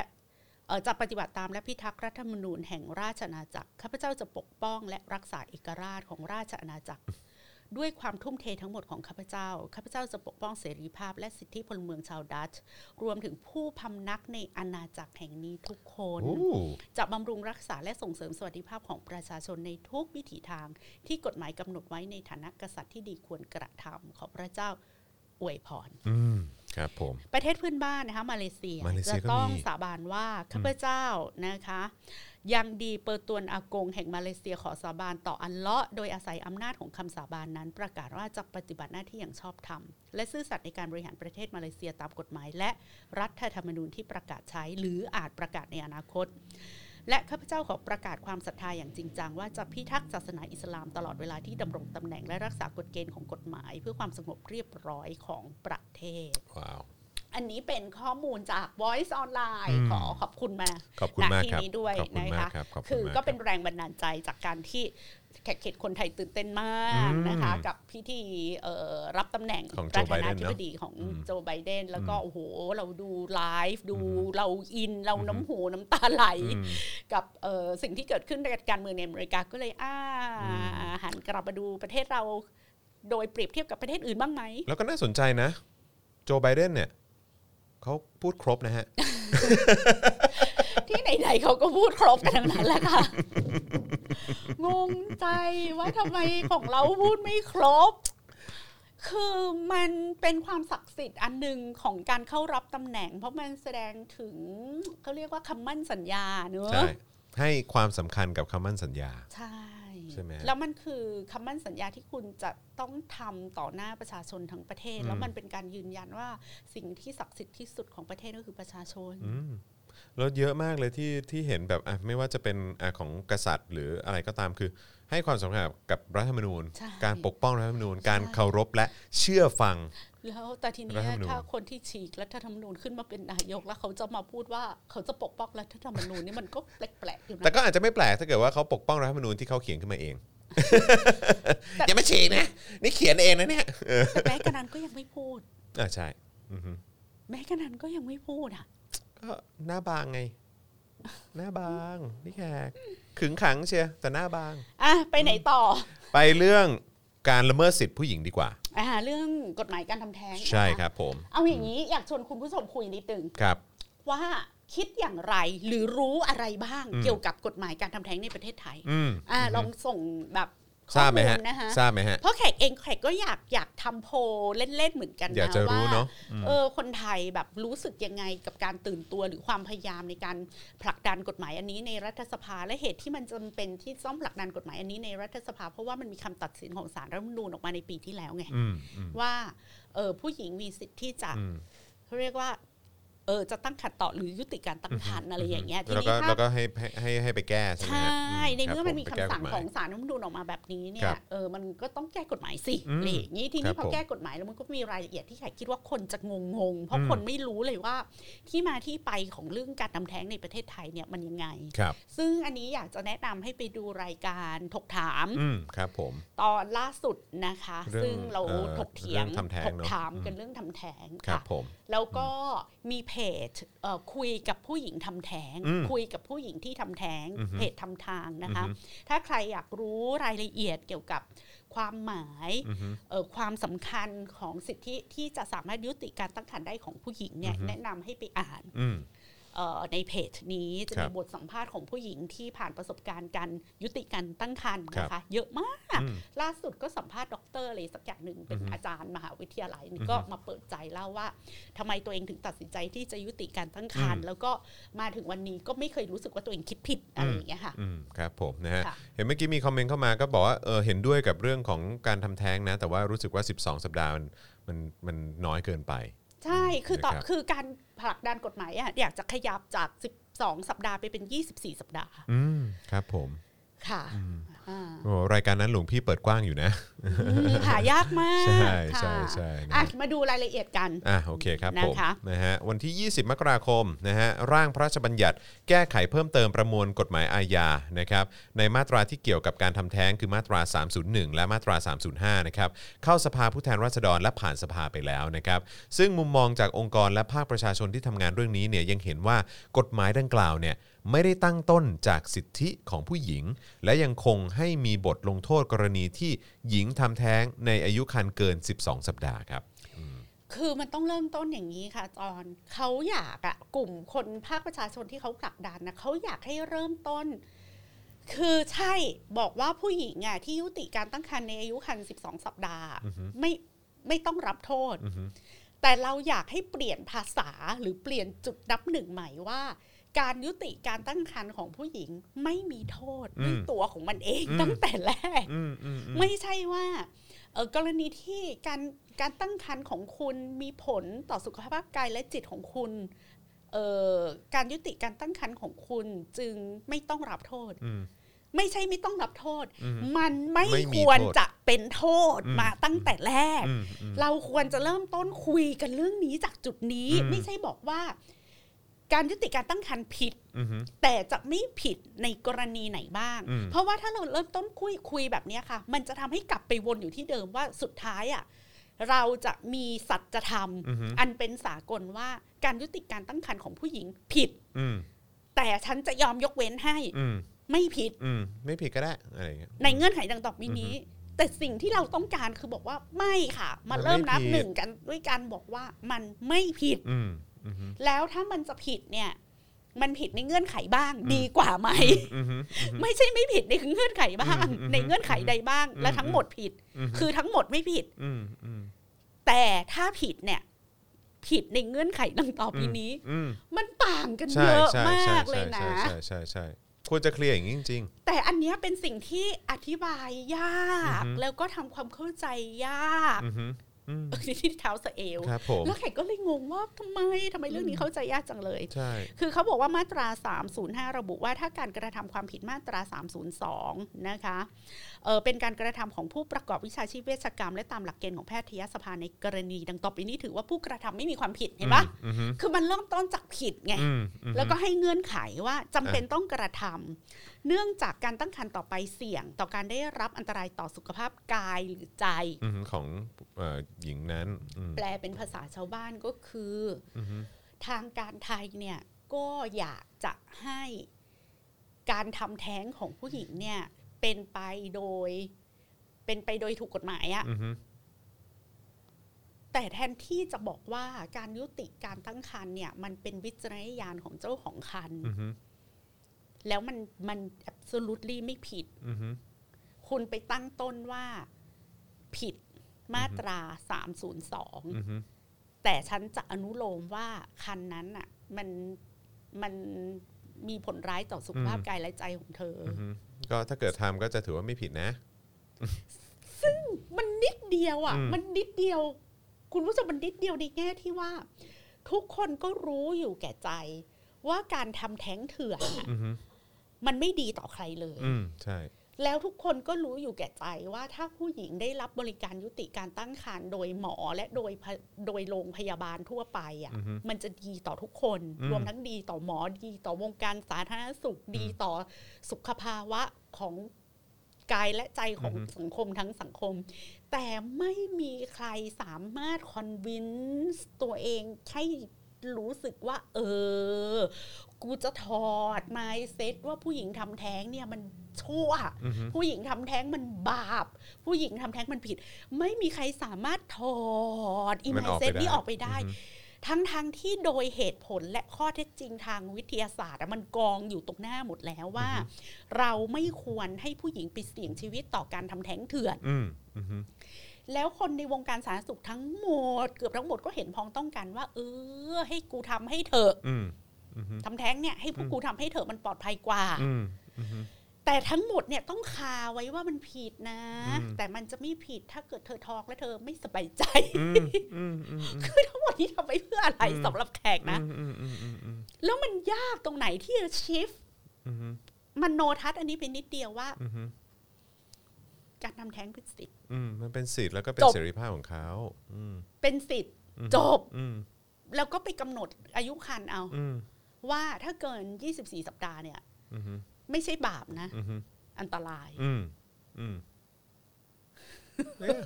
จบ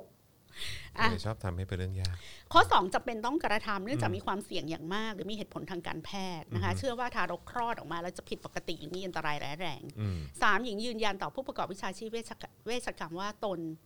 ตั้งครรภ์ เนื่องจาก เนื่องจากมีการกระทำความผิดเกี่ยวกับเพศดูดิ คือทั้งหมดเนี้ย อือฮึ จะต้องให้มีการบอกว่าผิดไปแล้ว เพราะฉัน ฉัน อืม ไปท้องในวัยเรียน อืม ฉันเผลอไปนอนกับผู้ชาย อืม ขณะที่ฉันยังไม่พร้อมจะเป็นแม่ อืม หนูผิดค่ะ หนูผิดเอง หนู อืม มีการกระทำทางเพศที่ผิด ดังนั้น หนูทำแท้งได้ อืมหรือว่าอันนี้ก็น่าน่าจะเป็นกรณีที่อะไรนะฮะเหมือนแบบว่าโดนข่มขืนมาห โด รื น ออะไรอข่มย่างงี้ขืน ใช่ไห เป็ ม นอีกอันหนึ่ง อ๋ออีกอันหนึ่งด้วย อืม อ๋อโอเคอืม หญิงซึ่งมีอายุครรภ์ไม่เกิน 12 สัปดาห์ ยืนยันที่จะยุติการตั้งครรภ์ อืมอืม หญิงซึ่งมีอายุครรภ์เกิน 12 สัปดาห์แต่ไม่เกิน 20 สัปสัปดาห์ ยืนยันที่จะยุติการตั้งครรภ์ภายหลังจากการตรวจและรับคำปรึกษาจาก และทางเลือกจากผู้ประกอบวิชาชีพเวชกรรม และผู้ประกอบวิชาชีพอื่น อืม ตามบลาบลาบลาของกระทรวงสาธารณสุขนะคะ ในหน่วยงานที่เกี่ยวกับการป้องกันและแก้ไขการตั้งเอ่อเอ่อปัญหาตั้งครรภ์ในวัยรุ่น อืม ซึ่งอันเนี้ยก็ถือว่าก้าวหน้ามามากนะ อือฮึ แต่ก็ยังไม่ยอมพูดตรงๆอีก อืมอืม ว่าการทำแท้งเป็นเรื่องทำได้ คือทั้งหมดเนี่ยอ่านมาจนถึงข้อห้าจะให้พูดภาษาชาวบ้านก็คือ ค่ะ คุณผู้ชมตั้งแต่นี้ต่อไปกรุณารู้ว่าการยุติการตั้งครรภ์และการทำแท้งนั้น สามารถ อืม ทำได้โดยถูกต้องตามกฎหมายแล้วนะคะ อืม เพียงแต่ว่ามันถูกเคลือบไปด้วยภาษาที่ยังจะเมนเทนอุดมการณ์ของรัฐไทยเอาไว้ว่า อือฮึ การทำแท้งมันผิดมันเลวและผู้หญิงที่เข้าสู่การทำแท้งนั้นเป็นผู้หญิงผิดผู้หญิงเลว อือฮึ เป็นผู้หญิงที่ไปกระทำความผิดบางอย่าง หรือเป็นผู้หญิงที่ถูกข่มขืน หรือออฮึ เป็นผู้หญิงที่มีตราบาป อือฮึ เป็นผู้หญิงที่จะต้องมีทรมาอะไรบางอย่าง กับการ อืม ตั้งครรภ์ของตัวเองดังนั้น เราจึงต้องช่วยเหลือเขาด้วยการให้เขายุติการตั้งครรภ์ ไอ้การเคลือบแบบเนี้ยสิ่งที่มันจะไม่หายไปก็คือ ใช่ผู้หญิงไปทำแท้งถูกกฎหมาย แต่คุณจะไม่เอาความรู้สึกผิด อืม ออกจากผู้หญิงทุกคนที่เดินไปทำแท้ง อืมอืม การทำแท้งในประเทศไทยตอนนี้ถูกกฎหมายแล้วก็จริง แต่เขาต้องการรักษาความรู้สึกผิด อืม ไว้กับผู้ที่เดินไปทำแท้ง อืม หรือแม้กระทั่งไว้กับบุคลากรทางการแพทย์ อืม ที่ทำแท้งให้กับผู้หญิงที่ต้องการทำแท้ง อืมอืม แค่นี้เลย อืม แล้วคำถามของแขกก็คือ แล้วเราจะเมนเทนความรู้สึกผิด อันนั้นไปเพื่ออะไร มันเปลืองยาซึมเศร้าของจิตแพทย์หรือเปล่าคะ อืมอืม มันนิดเดียวเลยอ่ะ เพื่ออืม เพื่อแทนที่คุณจะบอกว่า การยุติการตั้งครรภ์เป็นเรื่องปกติ อืม ถ้าคุณไม่พร้อม อืม แล้วความไม่พร้อมเนี้มันอาจจะเกิดจากการที่ตอนที่คุณท้องหรือคุณตัดสินใจที่จะท้องอ่ะ คุณพร้อมอ่ะ อือฮึ คุณกำลังรักกันกับสามีหรือกับแฟนมีแผนจะวางอนาคตร่วมกัน แต่หลังจากนั้นน่ะ หลังจากเวลามันผ่านไปสองเดือนสามเดือน คุณทะเลาะกันหรือคุณมีปัญหาในชีวิตอะไรบางอย่างที่ทำให้คุณไม่ได้เป็นผัวเมียกันอีกต่อไป แล้วคุณก็ไม่สามารถจะตั้งครรภ์ต่อไปได้ อืม คุณก็แค่เดิน อืม ไปบอกหมอว่า ต้องการทำแท้งแล้วค่ะ อืม แล้วก็ไม่ต้องแบกความรู้สึกผิดว่าโอ้ฉันแย่ฉันเลวฉันอะไรอย่างเงี้ย อือฮึ คือแค่เปลี่ยน mindset ว่าเฮ้ยเรื่องการยุติการตั้งครรภ์มันเป็นสิทธิของของเจ้าของคันนะ อือฮึ เจ้าของ อือ ม ฮึ ดลูกนะ อืม แล้วถ้าวัยรุ่นวันนี้นะคะ วัยรุ่นเกิดท้อง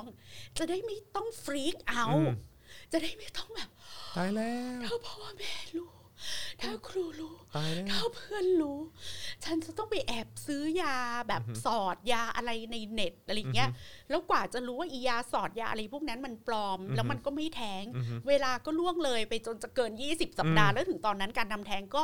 เริ่มไม่โอเคแล้ ใช่ ว ใช่ใช่อืม คือถ้าคุณทำให้รู้สึกว่าเฮ้ยการตั้งครรภ์อ่ะมันก็คือการดูแลสุขภาพอย่างหนึ่งของ อือหือ ผู้หญิงทุกคน อืม มันจะไม่ทำให้เกิดอาการกระอักกระอ่วนความอายความแบบปรึกษาใครดี ความกระซิบกระซาบ มันจะได้ง่าย อืม ขึ้นต่อการทำงานของครูแนะแนวของพ่ออ ม ของแม่ของทุกฝ่าย แล้วเท่าที่พี่ไข่ไปคุยกับคนที่เขาทำเรื่องทำแท้งอะจอนตัวเลขน่าสนใจมากนะ ว่าคนที่อยากทำแท้งอะคือผู้หญิงที่อายุแบบ 30 ขึ้นไปทั้งนั้นเลย อืม เวลาท้องแล้วมีความตระหนักรู้ว่าเฮ้ยถ้าเราไม่พร้อมอะ อือฮึ เราควรจะทำแท้ง อืม แต่วัยรุ่นที่ท้องวัยทีนทั้งหลายอะ่ะไม่ได้รับอินโฟเมชันเหล่านี้ วัยรุ่นส่วนใหญ่จะถูกสอนมาว่าการทำแท้งมันบาป ใช่ และการมีรักในวัยเรียนมันเป็นเรื่องคอขาดบาดตาย ใช่ แล้วดังนั้นคนเหล่าเนี้ยจะไปลักลอบมีแฟนและลักลอบ อือฮึ มีเพศสัมพัน อื ธ์ อฮึ แล้วก็ท้องกันแบบ ไม่ได้คุมกำเนิดไม่มีความรู้เรื่องเพศศึกษาไม่มีอะไรทั้งนั้น แล้วก็ตามภาษาเด็ก ก็จะเชื่อว่าการทำแท้งเนี่ยเป็นเรื่องแบบโลกจะแตก แล้วเด็กวัยรุ่นเนี่ยจะมาปรึกษาพร้อมกับหนูไม่ทำหนูไม่ทำหนูอยากเก็บเด็กเอาไว้ หนูสงสารเด็กหนูอยากเป็น เดี๋ยวแม่จะ ห อะ นู ไร จะ นะ ทำให้ดีที่สุดอะไรอย่างเงี้ย เนี่ย มันตรงกันข้ามกับที่เราเคยรู้กันมาเลยนะคะ ใช่ครับ อืม อ่ะค่ะ คือแบบ อืม แต่เอาอย่างนี้ อืม ถ้ากฎหมายไม่เขียนแขกจะบอกคุณเองว่า โซฟาโซกูดนะ อือฮึ สามเดือนแรกของการตั้งครรภ์ถ้าผู้หญิงทุกคนที่ฟังรายการนี้ ถ้าคุณไม่พร้อม คุณท้องโดยไม่ได้ตั้งใจ หรือคุณรู้สึกว่าไอ้ที่คิดว่าจะท้องตอนแรกอะคิดผิด อืม เดินไปโรงพยาบาลได้ทุกแห่ง อืม แล้วโปรดไปเข้ารับบริการยุติการตั้งครรภ์ได้อย่างสง่างามค่ะ อืม แล้วถ้ามีตังค์ไปโรงพยาบาลเอกชนค่ะ โอเค เพื่อการบริการที่ดีสมูท อืม มียาสลบยาชาไม่เจ็บ การดูแลร่างกายหลังจากนั้น ครับ อืมตอนนี้ได้ ได้แล้วเข้าใจว่าเอ่อประกันสุขภาพทั่วหน้าจะ cover cover ด้วย cover ค่ะ อ๋อโอเค cover นะคะ ถือบัตรทงบัตรทองทำได้นะคะ อืม อืม มีงบจากสปสช ช่วย อือฮึ ผู้หญิงที่ต้องการการยุติการตั้งครรภ์อย่ากลัว อย่ารู้สึกผิด อืม ตามภาษาหรือความเชื่อหรืออ อฮึ อุดมการณ์เก่า อือฮึ ๆหรือการหล่อหลอมทางสังคมแบบเดิม อืมอืม ๆ แล้วพอหลังจากการยุติการตั้งครรภ์สิ่งที่กระบวนการหลังจากนั้น คือคุณหมอเขาก็จะเอ่อให้ข้อมูลเกี่ยวกับการคุมกำเนิดที่เหมาะสมกับแต่ละคน อืม เพราะว่าการคุมกำเนิดแต่ละประเภทมันไม่ได้เหมาะสมสำหรับผู้หญิงทุกคน อือฮึ ผู้หญิงร่างกายของผู้หญิงแต่ละคนไม่เหมือนกัน แตกต่างกัน ฮอร์โมนของ ใช่ แต่ละคนไม่เหมือนกันการตอบสนองต่อตัวยาแต่ละคนไม่เหมือนกัน ครับอือฮึ เราจะได้ รับคำปรึกษาแล้วก็อยู่กับการคุมกำเนิดที่ดีที่สุดสำหรับเรา เพราะว่ายาคุมไม่ใช่ว่าไม่อันตรายนะคะยาคุมมีผลข้างเคียงต่อผู้หญิงมหาศา ว่า ล ปริมาณเยอะไปอะไรอย่างนี้น้อยไป ใช่ อะไรยังไงเนาะ ค่ะ อืมครับผมนะฮะก็จริงๆเอ่อคุณกริตยาใช่ไหมฮะ อาจารย์กริติยานะ ฮ คะ อาจารย์ก ค่ะ ริตยาอาชวะเอ่ออาชวะนิตกุล นันทกุลนะ อ๋อเหรอฮะ ค่ะ อ๋อเอ๊ะอ้าวเหรอเป็นนามสกุลผิดเหรอ น่าจะผิดนะ อ๋อ ต้องขออภัยนะครับ เ ผู้ประสานงานเครือข่ายสนับสนุนทางเลือกของผู้หญิงที่ท้องไม่พร้อมนะครับ และหนึ่งในคณะกรรมการวิสามันพิจารณา ร่างกฎหมายฉบับนี้เนี่ยแสดงความเห็นว่าประเด็นที่ต้องใส่ใจและรีบดำเนินการคือกระบวนการตามมาตรา 305 วงเล็บ 5 โดยอธิบายว่าการ delay abortion เนี่ยก็เหมือนกับการ delay justice นะฮะ เพราะการเข้าถึงบริการสุขภาพไม่ว่าด้านใดถือเป็นสิทธิขั้นพื้นฐาน การทำให้เนิ่นช้าในการเข้าเอ่อไม่บริการสุขภาพเนี่ยจึงเป็นอันตราย อืม แล้วก็บอก โอเค ว่าการทำแท้งไม่เหมือนอาการป่วยอื่น ๆ ที่ขึ้นอยู่กับอายุครรภ์เพราะยิ่ ครั ง บ อายุครรภ์สูงมากเท่าไหร่ความปลอดภัยจะน้อยลง อืม ค่าใช้จ่ายจะมากขึ้ อื น มอืม องค์การอนามัยโลกระบุว่าการทำแท้งภายในอายุครรภ์24 สัปดาห์ สามารถทำได้อย่างปลอดภัย อืม เพราะฉะนั้นการเข้าไม่ถึงบริการสุขภาพในการทำแท้งจึงเป็นการละเมิดสิทธิ์อย่างหนึ่ง อืม หากทำให้กระบวนการชักช้า อืม อ่าถามว่าตัวเลข 24 สัปดาห์มาจากไหน ครับ มาจาก WHO นะคะ อ่า สำหรับคนที่สงสัย องค์การอนามัยโลกนะครับ ค่ะ ถ้าคุณเชื่อมั่นในองค์การอนามัยโลกในการจัดการกับโควิด คุณก็ควรจะเชื่อมั่นในตัวเลขขององค์การอนามัยโลกในเรื่องการยุติการ ซึ่ ตั้ ง งครรภ์ ซึ่งไม่ใช่เรื่องที่เพิ่งเพิ่งมามีเมื่อปีที่แล้วนะ ค่ะเออเดี๋ยวขอโทษจอนนะครัคะบ อาชวันนิจกุลถูกแล้ว อ่าโอเคครับผม ะเอ่ออาจารย์กฤติยาระบุว่าตนเสนอให้เป็นลักษณะทางเลือกนะคือก็คือ optional counseling แล้วก็หลักการให้คำปรึกษาคือต้องรับฟังปัญหาของตัวผู้มีปัญหา รับฟังเสียงของผู้หญิงอย่างจริงจัง ไม่ตัดสินให้ข้อมูลรอบด้านนะคะ แล้วก็ระบบการปรึกษาทางเลือกตามมาตรา 305 ต้องเปิดโอกาสให้ผู้หญิงมีสิทธิ์ที่จะขอรับการปรึกษาทางเลือก ช่วยเหลือจากหน่วยงานที่เกี่ยวข้อง ในเรื่องการจัดสวัสดิการสังคม แล้วก็เอ่อขั้นตอนของการให้คำปรึกษาเรื่องการทำแท้งเนี่ยควรทำภายใน 24 ชั่วโมง อืม ไม่เกิน 1 หรือ 2 วันนะคะ แล้วเมื่อทำแท้งเสร็จเนี่ยจะต้องมีคำให้เอ่อมีการให้คำปรึกษา หลังทำแทง ห ด้ ลั วย งทำแท้ง อืมใช่ ทีนี้ในการกำหนดหลักเกณฑ์ตามมาตรา 305วรรค5อาจารย์กฤติยาคาดว่าภาคประชาชนจะมีโอกาสเข้าไปมีส่วนร่วม อือฮึ ในการปรับแก้กฎหมายอีกครั้งหนึ่ง แล้วมาตรา 305 ระบุให้แพทยสภาเป็นผู้วางหลักเกณฑ์ อืม นะคะ ซึ่งกฤติยามองว่ามันน่ากังวล เพราะกระบวนการมีความซับซ้อน อืม และท้ายที่สุดในเนื้อกฎหมายยกอำนาจให้กรรมการแพทยสภา 60 คน ทั้งทั้งๆที่เรื่องเนี้ยควรจะเป็นอะเป็นหน้าที่ของกระทรวงสาธารณสุข เป็นเช่นนี้ แต่โซฟาโซกูด อืม ก็คือดีขึ้น ดีขึ้น ดีขึ้น เราก็บอกเลยว่าเออมันก็คือเหมือนการหลับตาข้างหนึ่งของรัฐไทย แต่พยายามเขียนภาษาให้ดูเหมือนว่ารัฐไทยอะไม่ไม่รับรองการนำแท้ง อือฮึอือฮึ แต่ขาข้างหนึ่งอะทุกคนก็จำนนต่ออ ม ข้อเท็จจริงที่ว่า มันหนีไม่พ้น เอ่ เอะ อมันหนีไม่พ้น อืมครับผม แล้วปล่อยให้ไปทำแท้งเถื่อนเนี่ยมันอันตรายมากกว่า ใช่ใช่ใช่ใช่ ถูกต้องเลยครับนะฮะว้าวนะฮะเออวันนี้เราไปหลายประเด็นมากเลยอ่ะ ใช่ เออ มีประสิทธิภาพมาก ใช่เราไปแบบเศรษฐกิจเราไปเอ่อการเมืองแล้วก็มาถึงเรื่องสิทธิของคุณผู้หญิงด้วยนะครับนะฮะ รู้สึกว่าคุณผู้ชมแบบมีส่วนร่วมค่อนข้างเยอะ ใช่ นะคะ นะครับ อ่ะประเด็นนี้นะคะก็เราจะพักให้คุณผู้ชม เติมพลังชีวิตให้เราด้วย ใช่เติมพลังให้เราหน่อยค เรา บ จะได้ นฮ พักจิบน้ำด้วย ใช่เติมพลังเข้ามาครับ ร่วมสนับสนุนนะครับ ให้เรามีกำลังในการผลิตรายการนะครับเอ่อทางบัญชีกสิกรไทยนะครับศูนย์หกเนะครับ หรือว่าสแกนเคอร์โคก็ได้นะครับ ช่วยกันเติมพลังเข้ามาหน่อยเนาะนะครับนะฮะแล้วก็อย่าลืมสเอ่อสนับสนุนเราแบบรายเดือนก็ได้นะครับ ทาง YouTube Membership นะครับ กดปุ่มจอยหรือสมัครข้างปุ่ม subscribe ได้เลยนะครับนะก็จะได้สนับสนุนเราแบบรายเดือนกันไปยาวๆ อยู่ด้วยกันแบบนี้นะครับแล้วเราก็จะผลิตคอนเทนต์ให้คุณติดตามแบบนี้ทุกๆ วันทุก ๆ เดือนนะครับ แต่ นะฮะ ที่ขอดูคอมเมนต์อันหนึ่งที่บอกว่าฟัง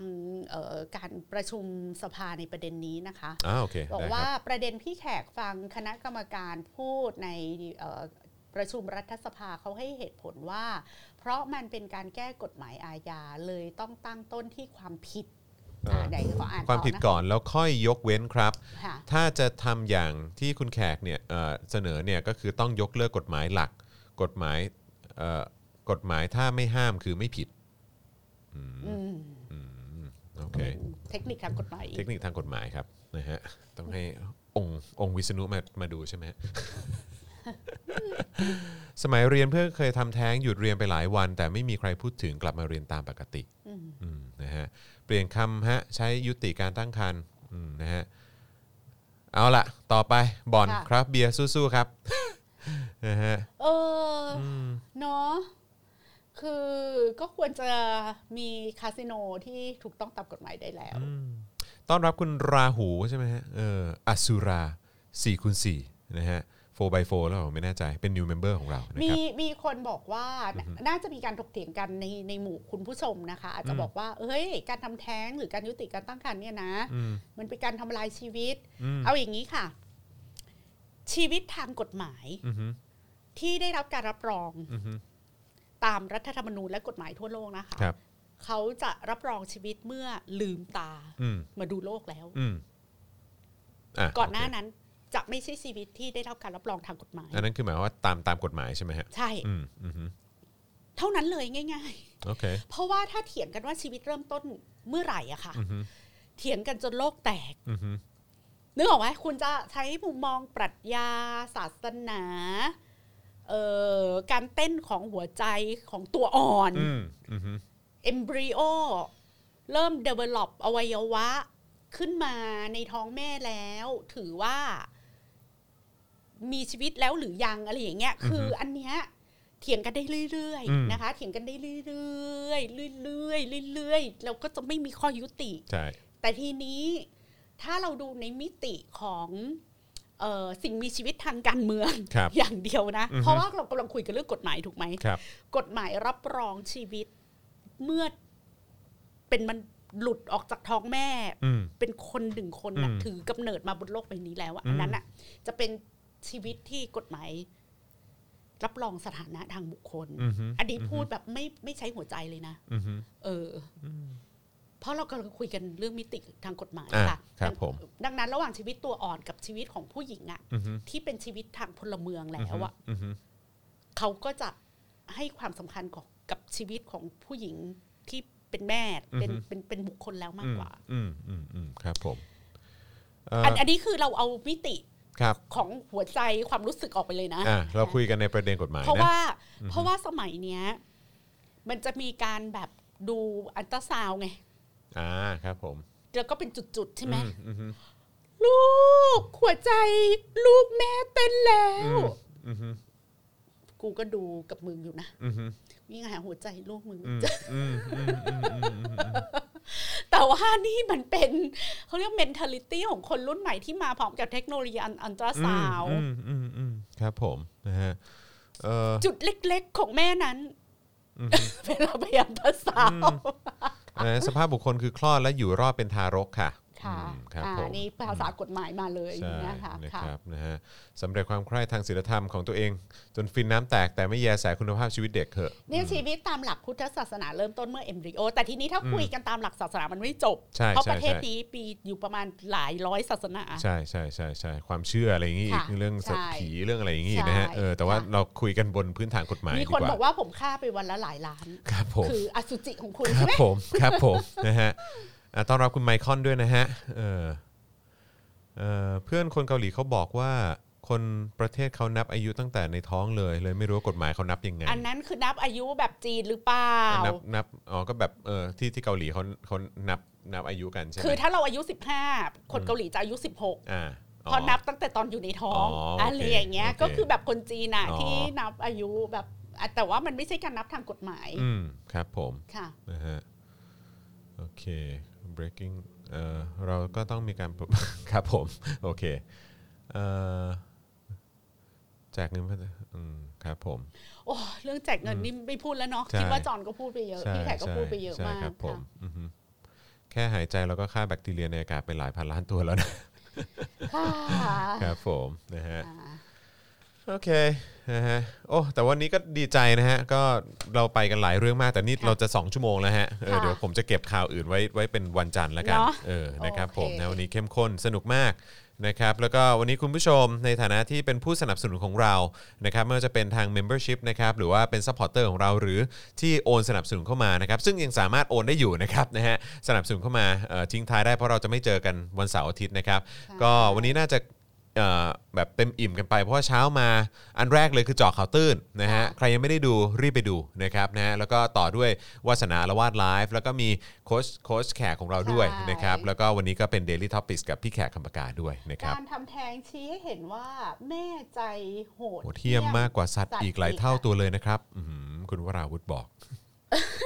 ยังไงแขกไม่เข้าใจ โหดเที่ยมกว่าเลยฮะอืม คือเอ่อการเปรียบเทียบอย่างเงี้ยค่ะ มันมันเราเปรียบเทียบอย่างนี้ไม่ได้ เพ เพ ราะ ราะว่า สัตว์ สัตว์ก็ไม่มีเทคโนโลยีนะ ไม่ให้สัตว์เอ่อสัตว์ใช้ชีวิตตามสัญชาตญาณ อ่ะครับผม ทีนี้คุณจะบอกว่า โอ้โห หมามันยังรู้จักรักลูก อือฮึ หมาเลี้ยงลูกแค่สองเดือนปะ อือหือ หลังจากนั้นน่ะ หมากับลูกไม่รู้จักกันแล้วนะ อืม คุณเคยเห็นแม่หมากับลูกหมาอยู่ด้วยกันจนตาย แล้วก็ลูกหมากระตันยูกลับมาเลี้ยงแม่หมาไหม อืมอืม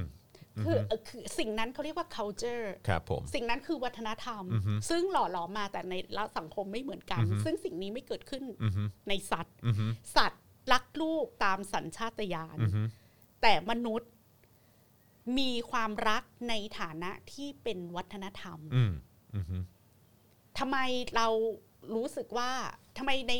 ในประเทศสแกนดิเนเวียเขาไม่ต้องให้ลูกมาตอบแทนบุญคุณ เพราะเขามีรัฐสวัสดิการ อืม แต่ของประเทศไทยอ่ะเราจะต้องรีบปลูกฝังเรื่องบุญคุณ เพราะว่าเรากลัวแก่ไปแล้วลูกไม่กลับมาเลี้ยงเรา อืม เพราะว่ารัฐก็ไม่เลี้ยงเราเห ใช่ มือนกัน เรา อะไร ไม่ อ มีรัย่างฐส เงี้ วัส ย ดิการอืม ดังนั้นนะไอ้วิธีที่เราจะละความรักของพ่อแม่เนี่ย อืม จะถูกออกแบบมาอย่างไรเนี่ยเป็นเรื่องวัฒนธรรมนะ อืม คะ อืม แต่ทีนี้สัตว์เนี่ย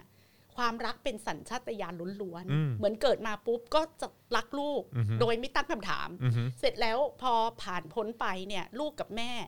เดินสวนกันก็กัดกันเป็นหมาในซอยนึกออกปะ ม คืออีหมาในซอยที่กัดกันเนี่ยเอาเอาตัวนั้นมันลูกอีตัวนี้ อืม แต่ตอนนี้ อือฮึ มันไม่รู้จักกันนะมัน อืม ฟัดกันแบบชิบหายวายป่วงเลยนะ อืม เพราะฉะนั้นที่จะบอกว่าโอ้โหดเทียมกว่าสัตว์ เปรียบเทียบกันไม่ได้ อืม นะคะเปรียบเทียบกันไม่ได้ คือไม่ควรใช้ตรรกะนี้นะ ไม่ควรใช้ตรรกะ เออ นี้ค่ะมันเป็ คน รับ ตรร ผม กะที่พังมากแล้วพี่ ครั แข บ กก็ ผม พยายามจะอธิบายมาตลอดชีวิตพี่แขกที่เป็นสื่อมวลชนนี่แหละ ครับ ค่ะ ผม แต่คนไทยอ่ะนี่ไงไมเซ็ตแบบคนไทย ซึ่งถ้าคุณไปฟังวิทยุแบบกฎแห่งกรรมอ่ะ อือฮึ เขาก็จะพูดอะไรอย่างนี้แหละ ครับ แล้วคุณก็จะรับมันมาทันทีเพราะมันสอดคล้องกับสิ่งที่คุณอยากฟัง อืม พอดิฉันมาพูดในสิ่งที่มันขัดแย้ง อืม กับ common sense ของคุณคุณก็จะแบบ ไม่ได้ เอาอีกละ มครับผมอืม อืม ครับผม ค่ะ นะฮะก็ต้องคุยต้องคุยบนพื้นฐานพื้นฐานที่เป็น ใช้คำว่าอะไรสากลไหม เออนี่คือตอมเอ๊ะ ใช่ใช่ใช่ใช่นะครับผม ว่า เอ๊ะ เนี่ย เป็นคนแท้ๆ ไม่รู้จักรักลูกหมา มันยังรู้จักรักลูก ก็ อืม คิดต่อไปนิดนึงว่า หมารักลูกจริงเปล่าวะ อืมอืมใช่ใช่ใช่ใช่ คิดแค่นี้เองอ่ะ เอ๊ะเพิ่มอีกนิดหนึ่งครับ อืม เออ นะฮะว่าไอ้ไอ้เอ่อความเชื่อที่เราเชื่ออย่างนั้นนะเออ มัน มันจริงหรือเปล่า นะครับผม นะฮะ อ่ะ โอเค นะครับ เอ่อ โอ้กลางเดือนยอดโอนน้อยมาก ไม่เป็นไรครับนะฮะยังไงก็ช่วยกันแชร์หน่อยละกันนะครับแล้วก็ใครที่มาดูย้อนหลังก็สนับสนุนได้ด้วยเหค่ะมือนกันนะครับผมนะฮะวันนี้ขอบคุณทุกท่านมากๆเลยนะครับที่ติดตามพวกเราแล้วก็ขอบคุณพี่แขกด้วย ขอบคุณค่ะ นะครับวันนี้ก็มาราธอนเนอะสองรอบเหมือนกัน สบาย นะครับ มาก เออ ค่ะ นะฮะแต่ว่าตอนตอนช่วงเช้าเป็นเป็นเอ่อเขาเรียกเอ่อ ทำกับข้าว ลงครัวเออครับผมนะฮะอ่าโอเคนะครับวันนี้ก็ขอบคุณทุกท่านมาก ๆ ที่ติดตามพวกเรานะครับเดี๋ยววันจันทร์กลับมาเจอกันกับ Daily Topic ใช่วันจันทร์เป็นใครฮะวันจันทร์เป็นครูทอมใช่ไหมฮะครูทอมเนอะนะครับผมนะเพราะฉะนั้นวันนี้ผมจอมยูนะครับเอ่อพี่แขกคำปากานะครับแล้วก็อาจารย์แบงค์พลาสมาเนออนของเรานะครับเราสามคนลาไปก่อนนะครับสวัสดี ส ครับ วัสดีค่ะ Daily t o p i c กกับจอห์นวินยู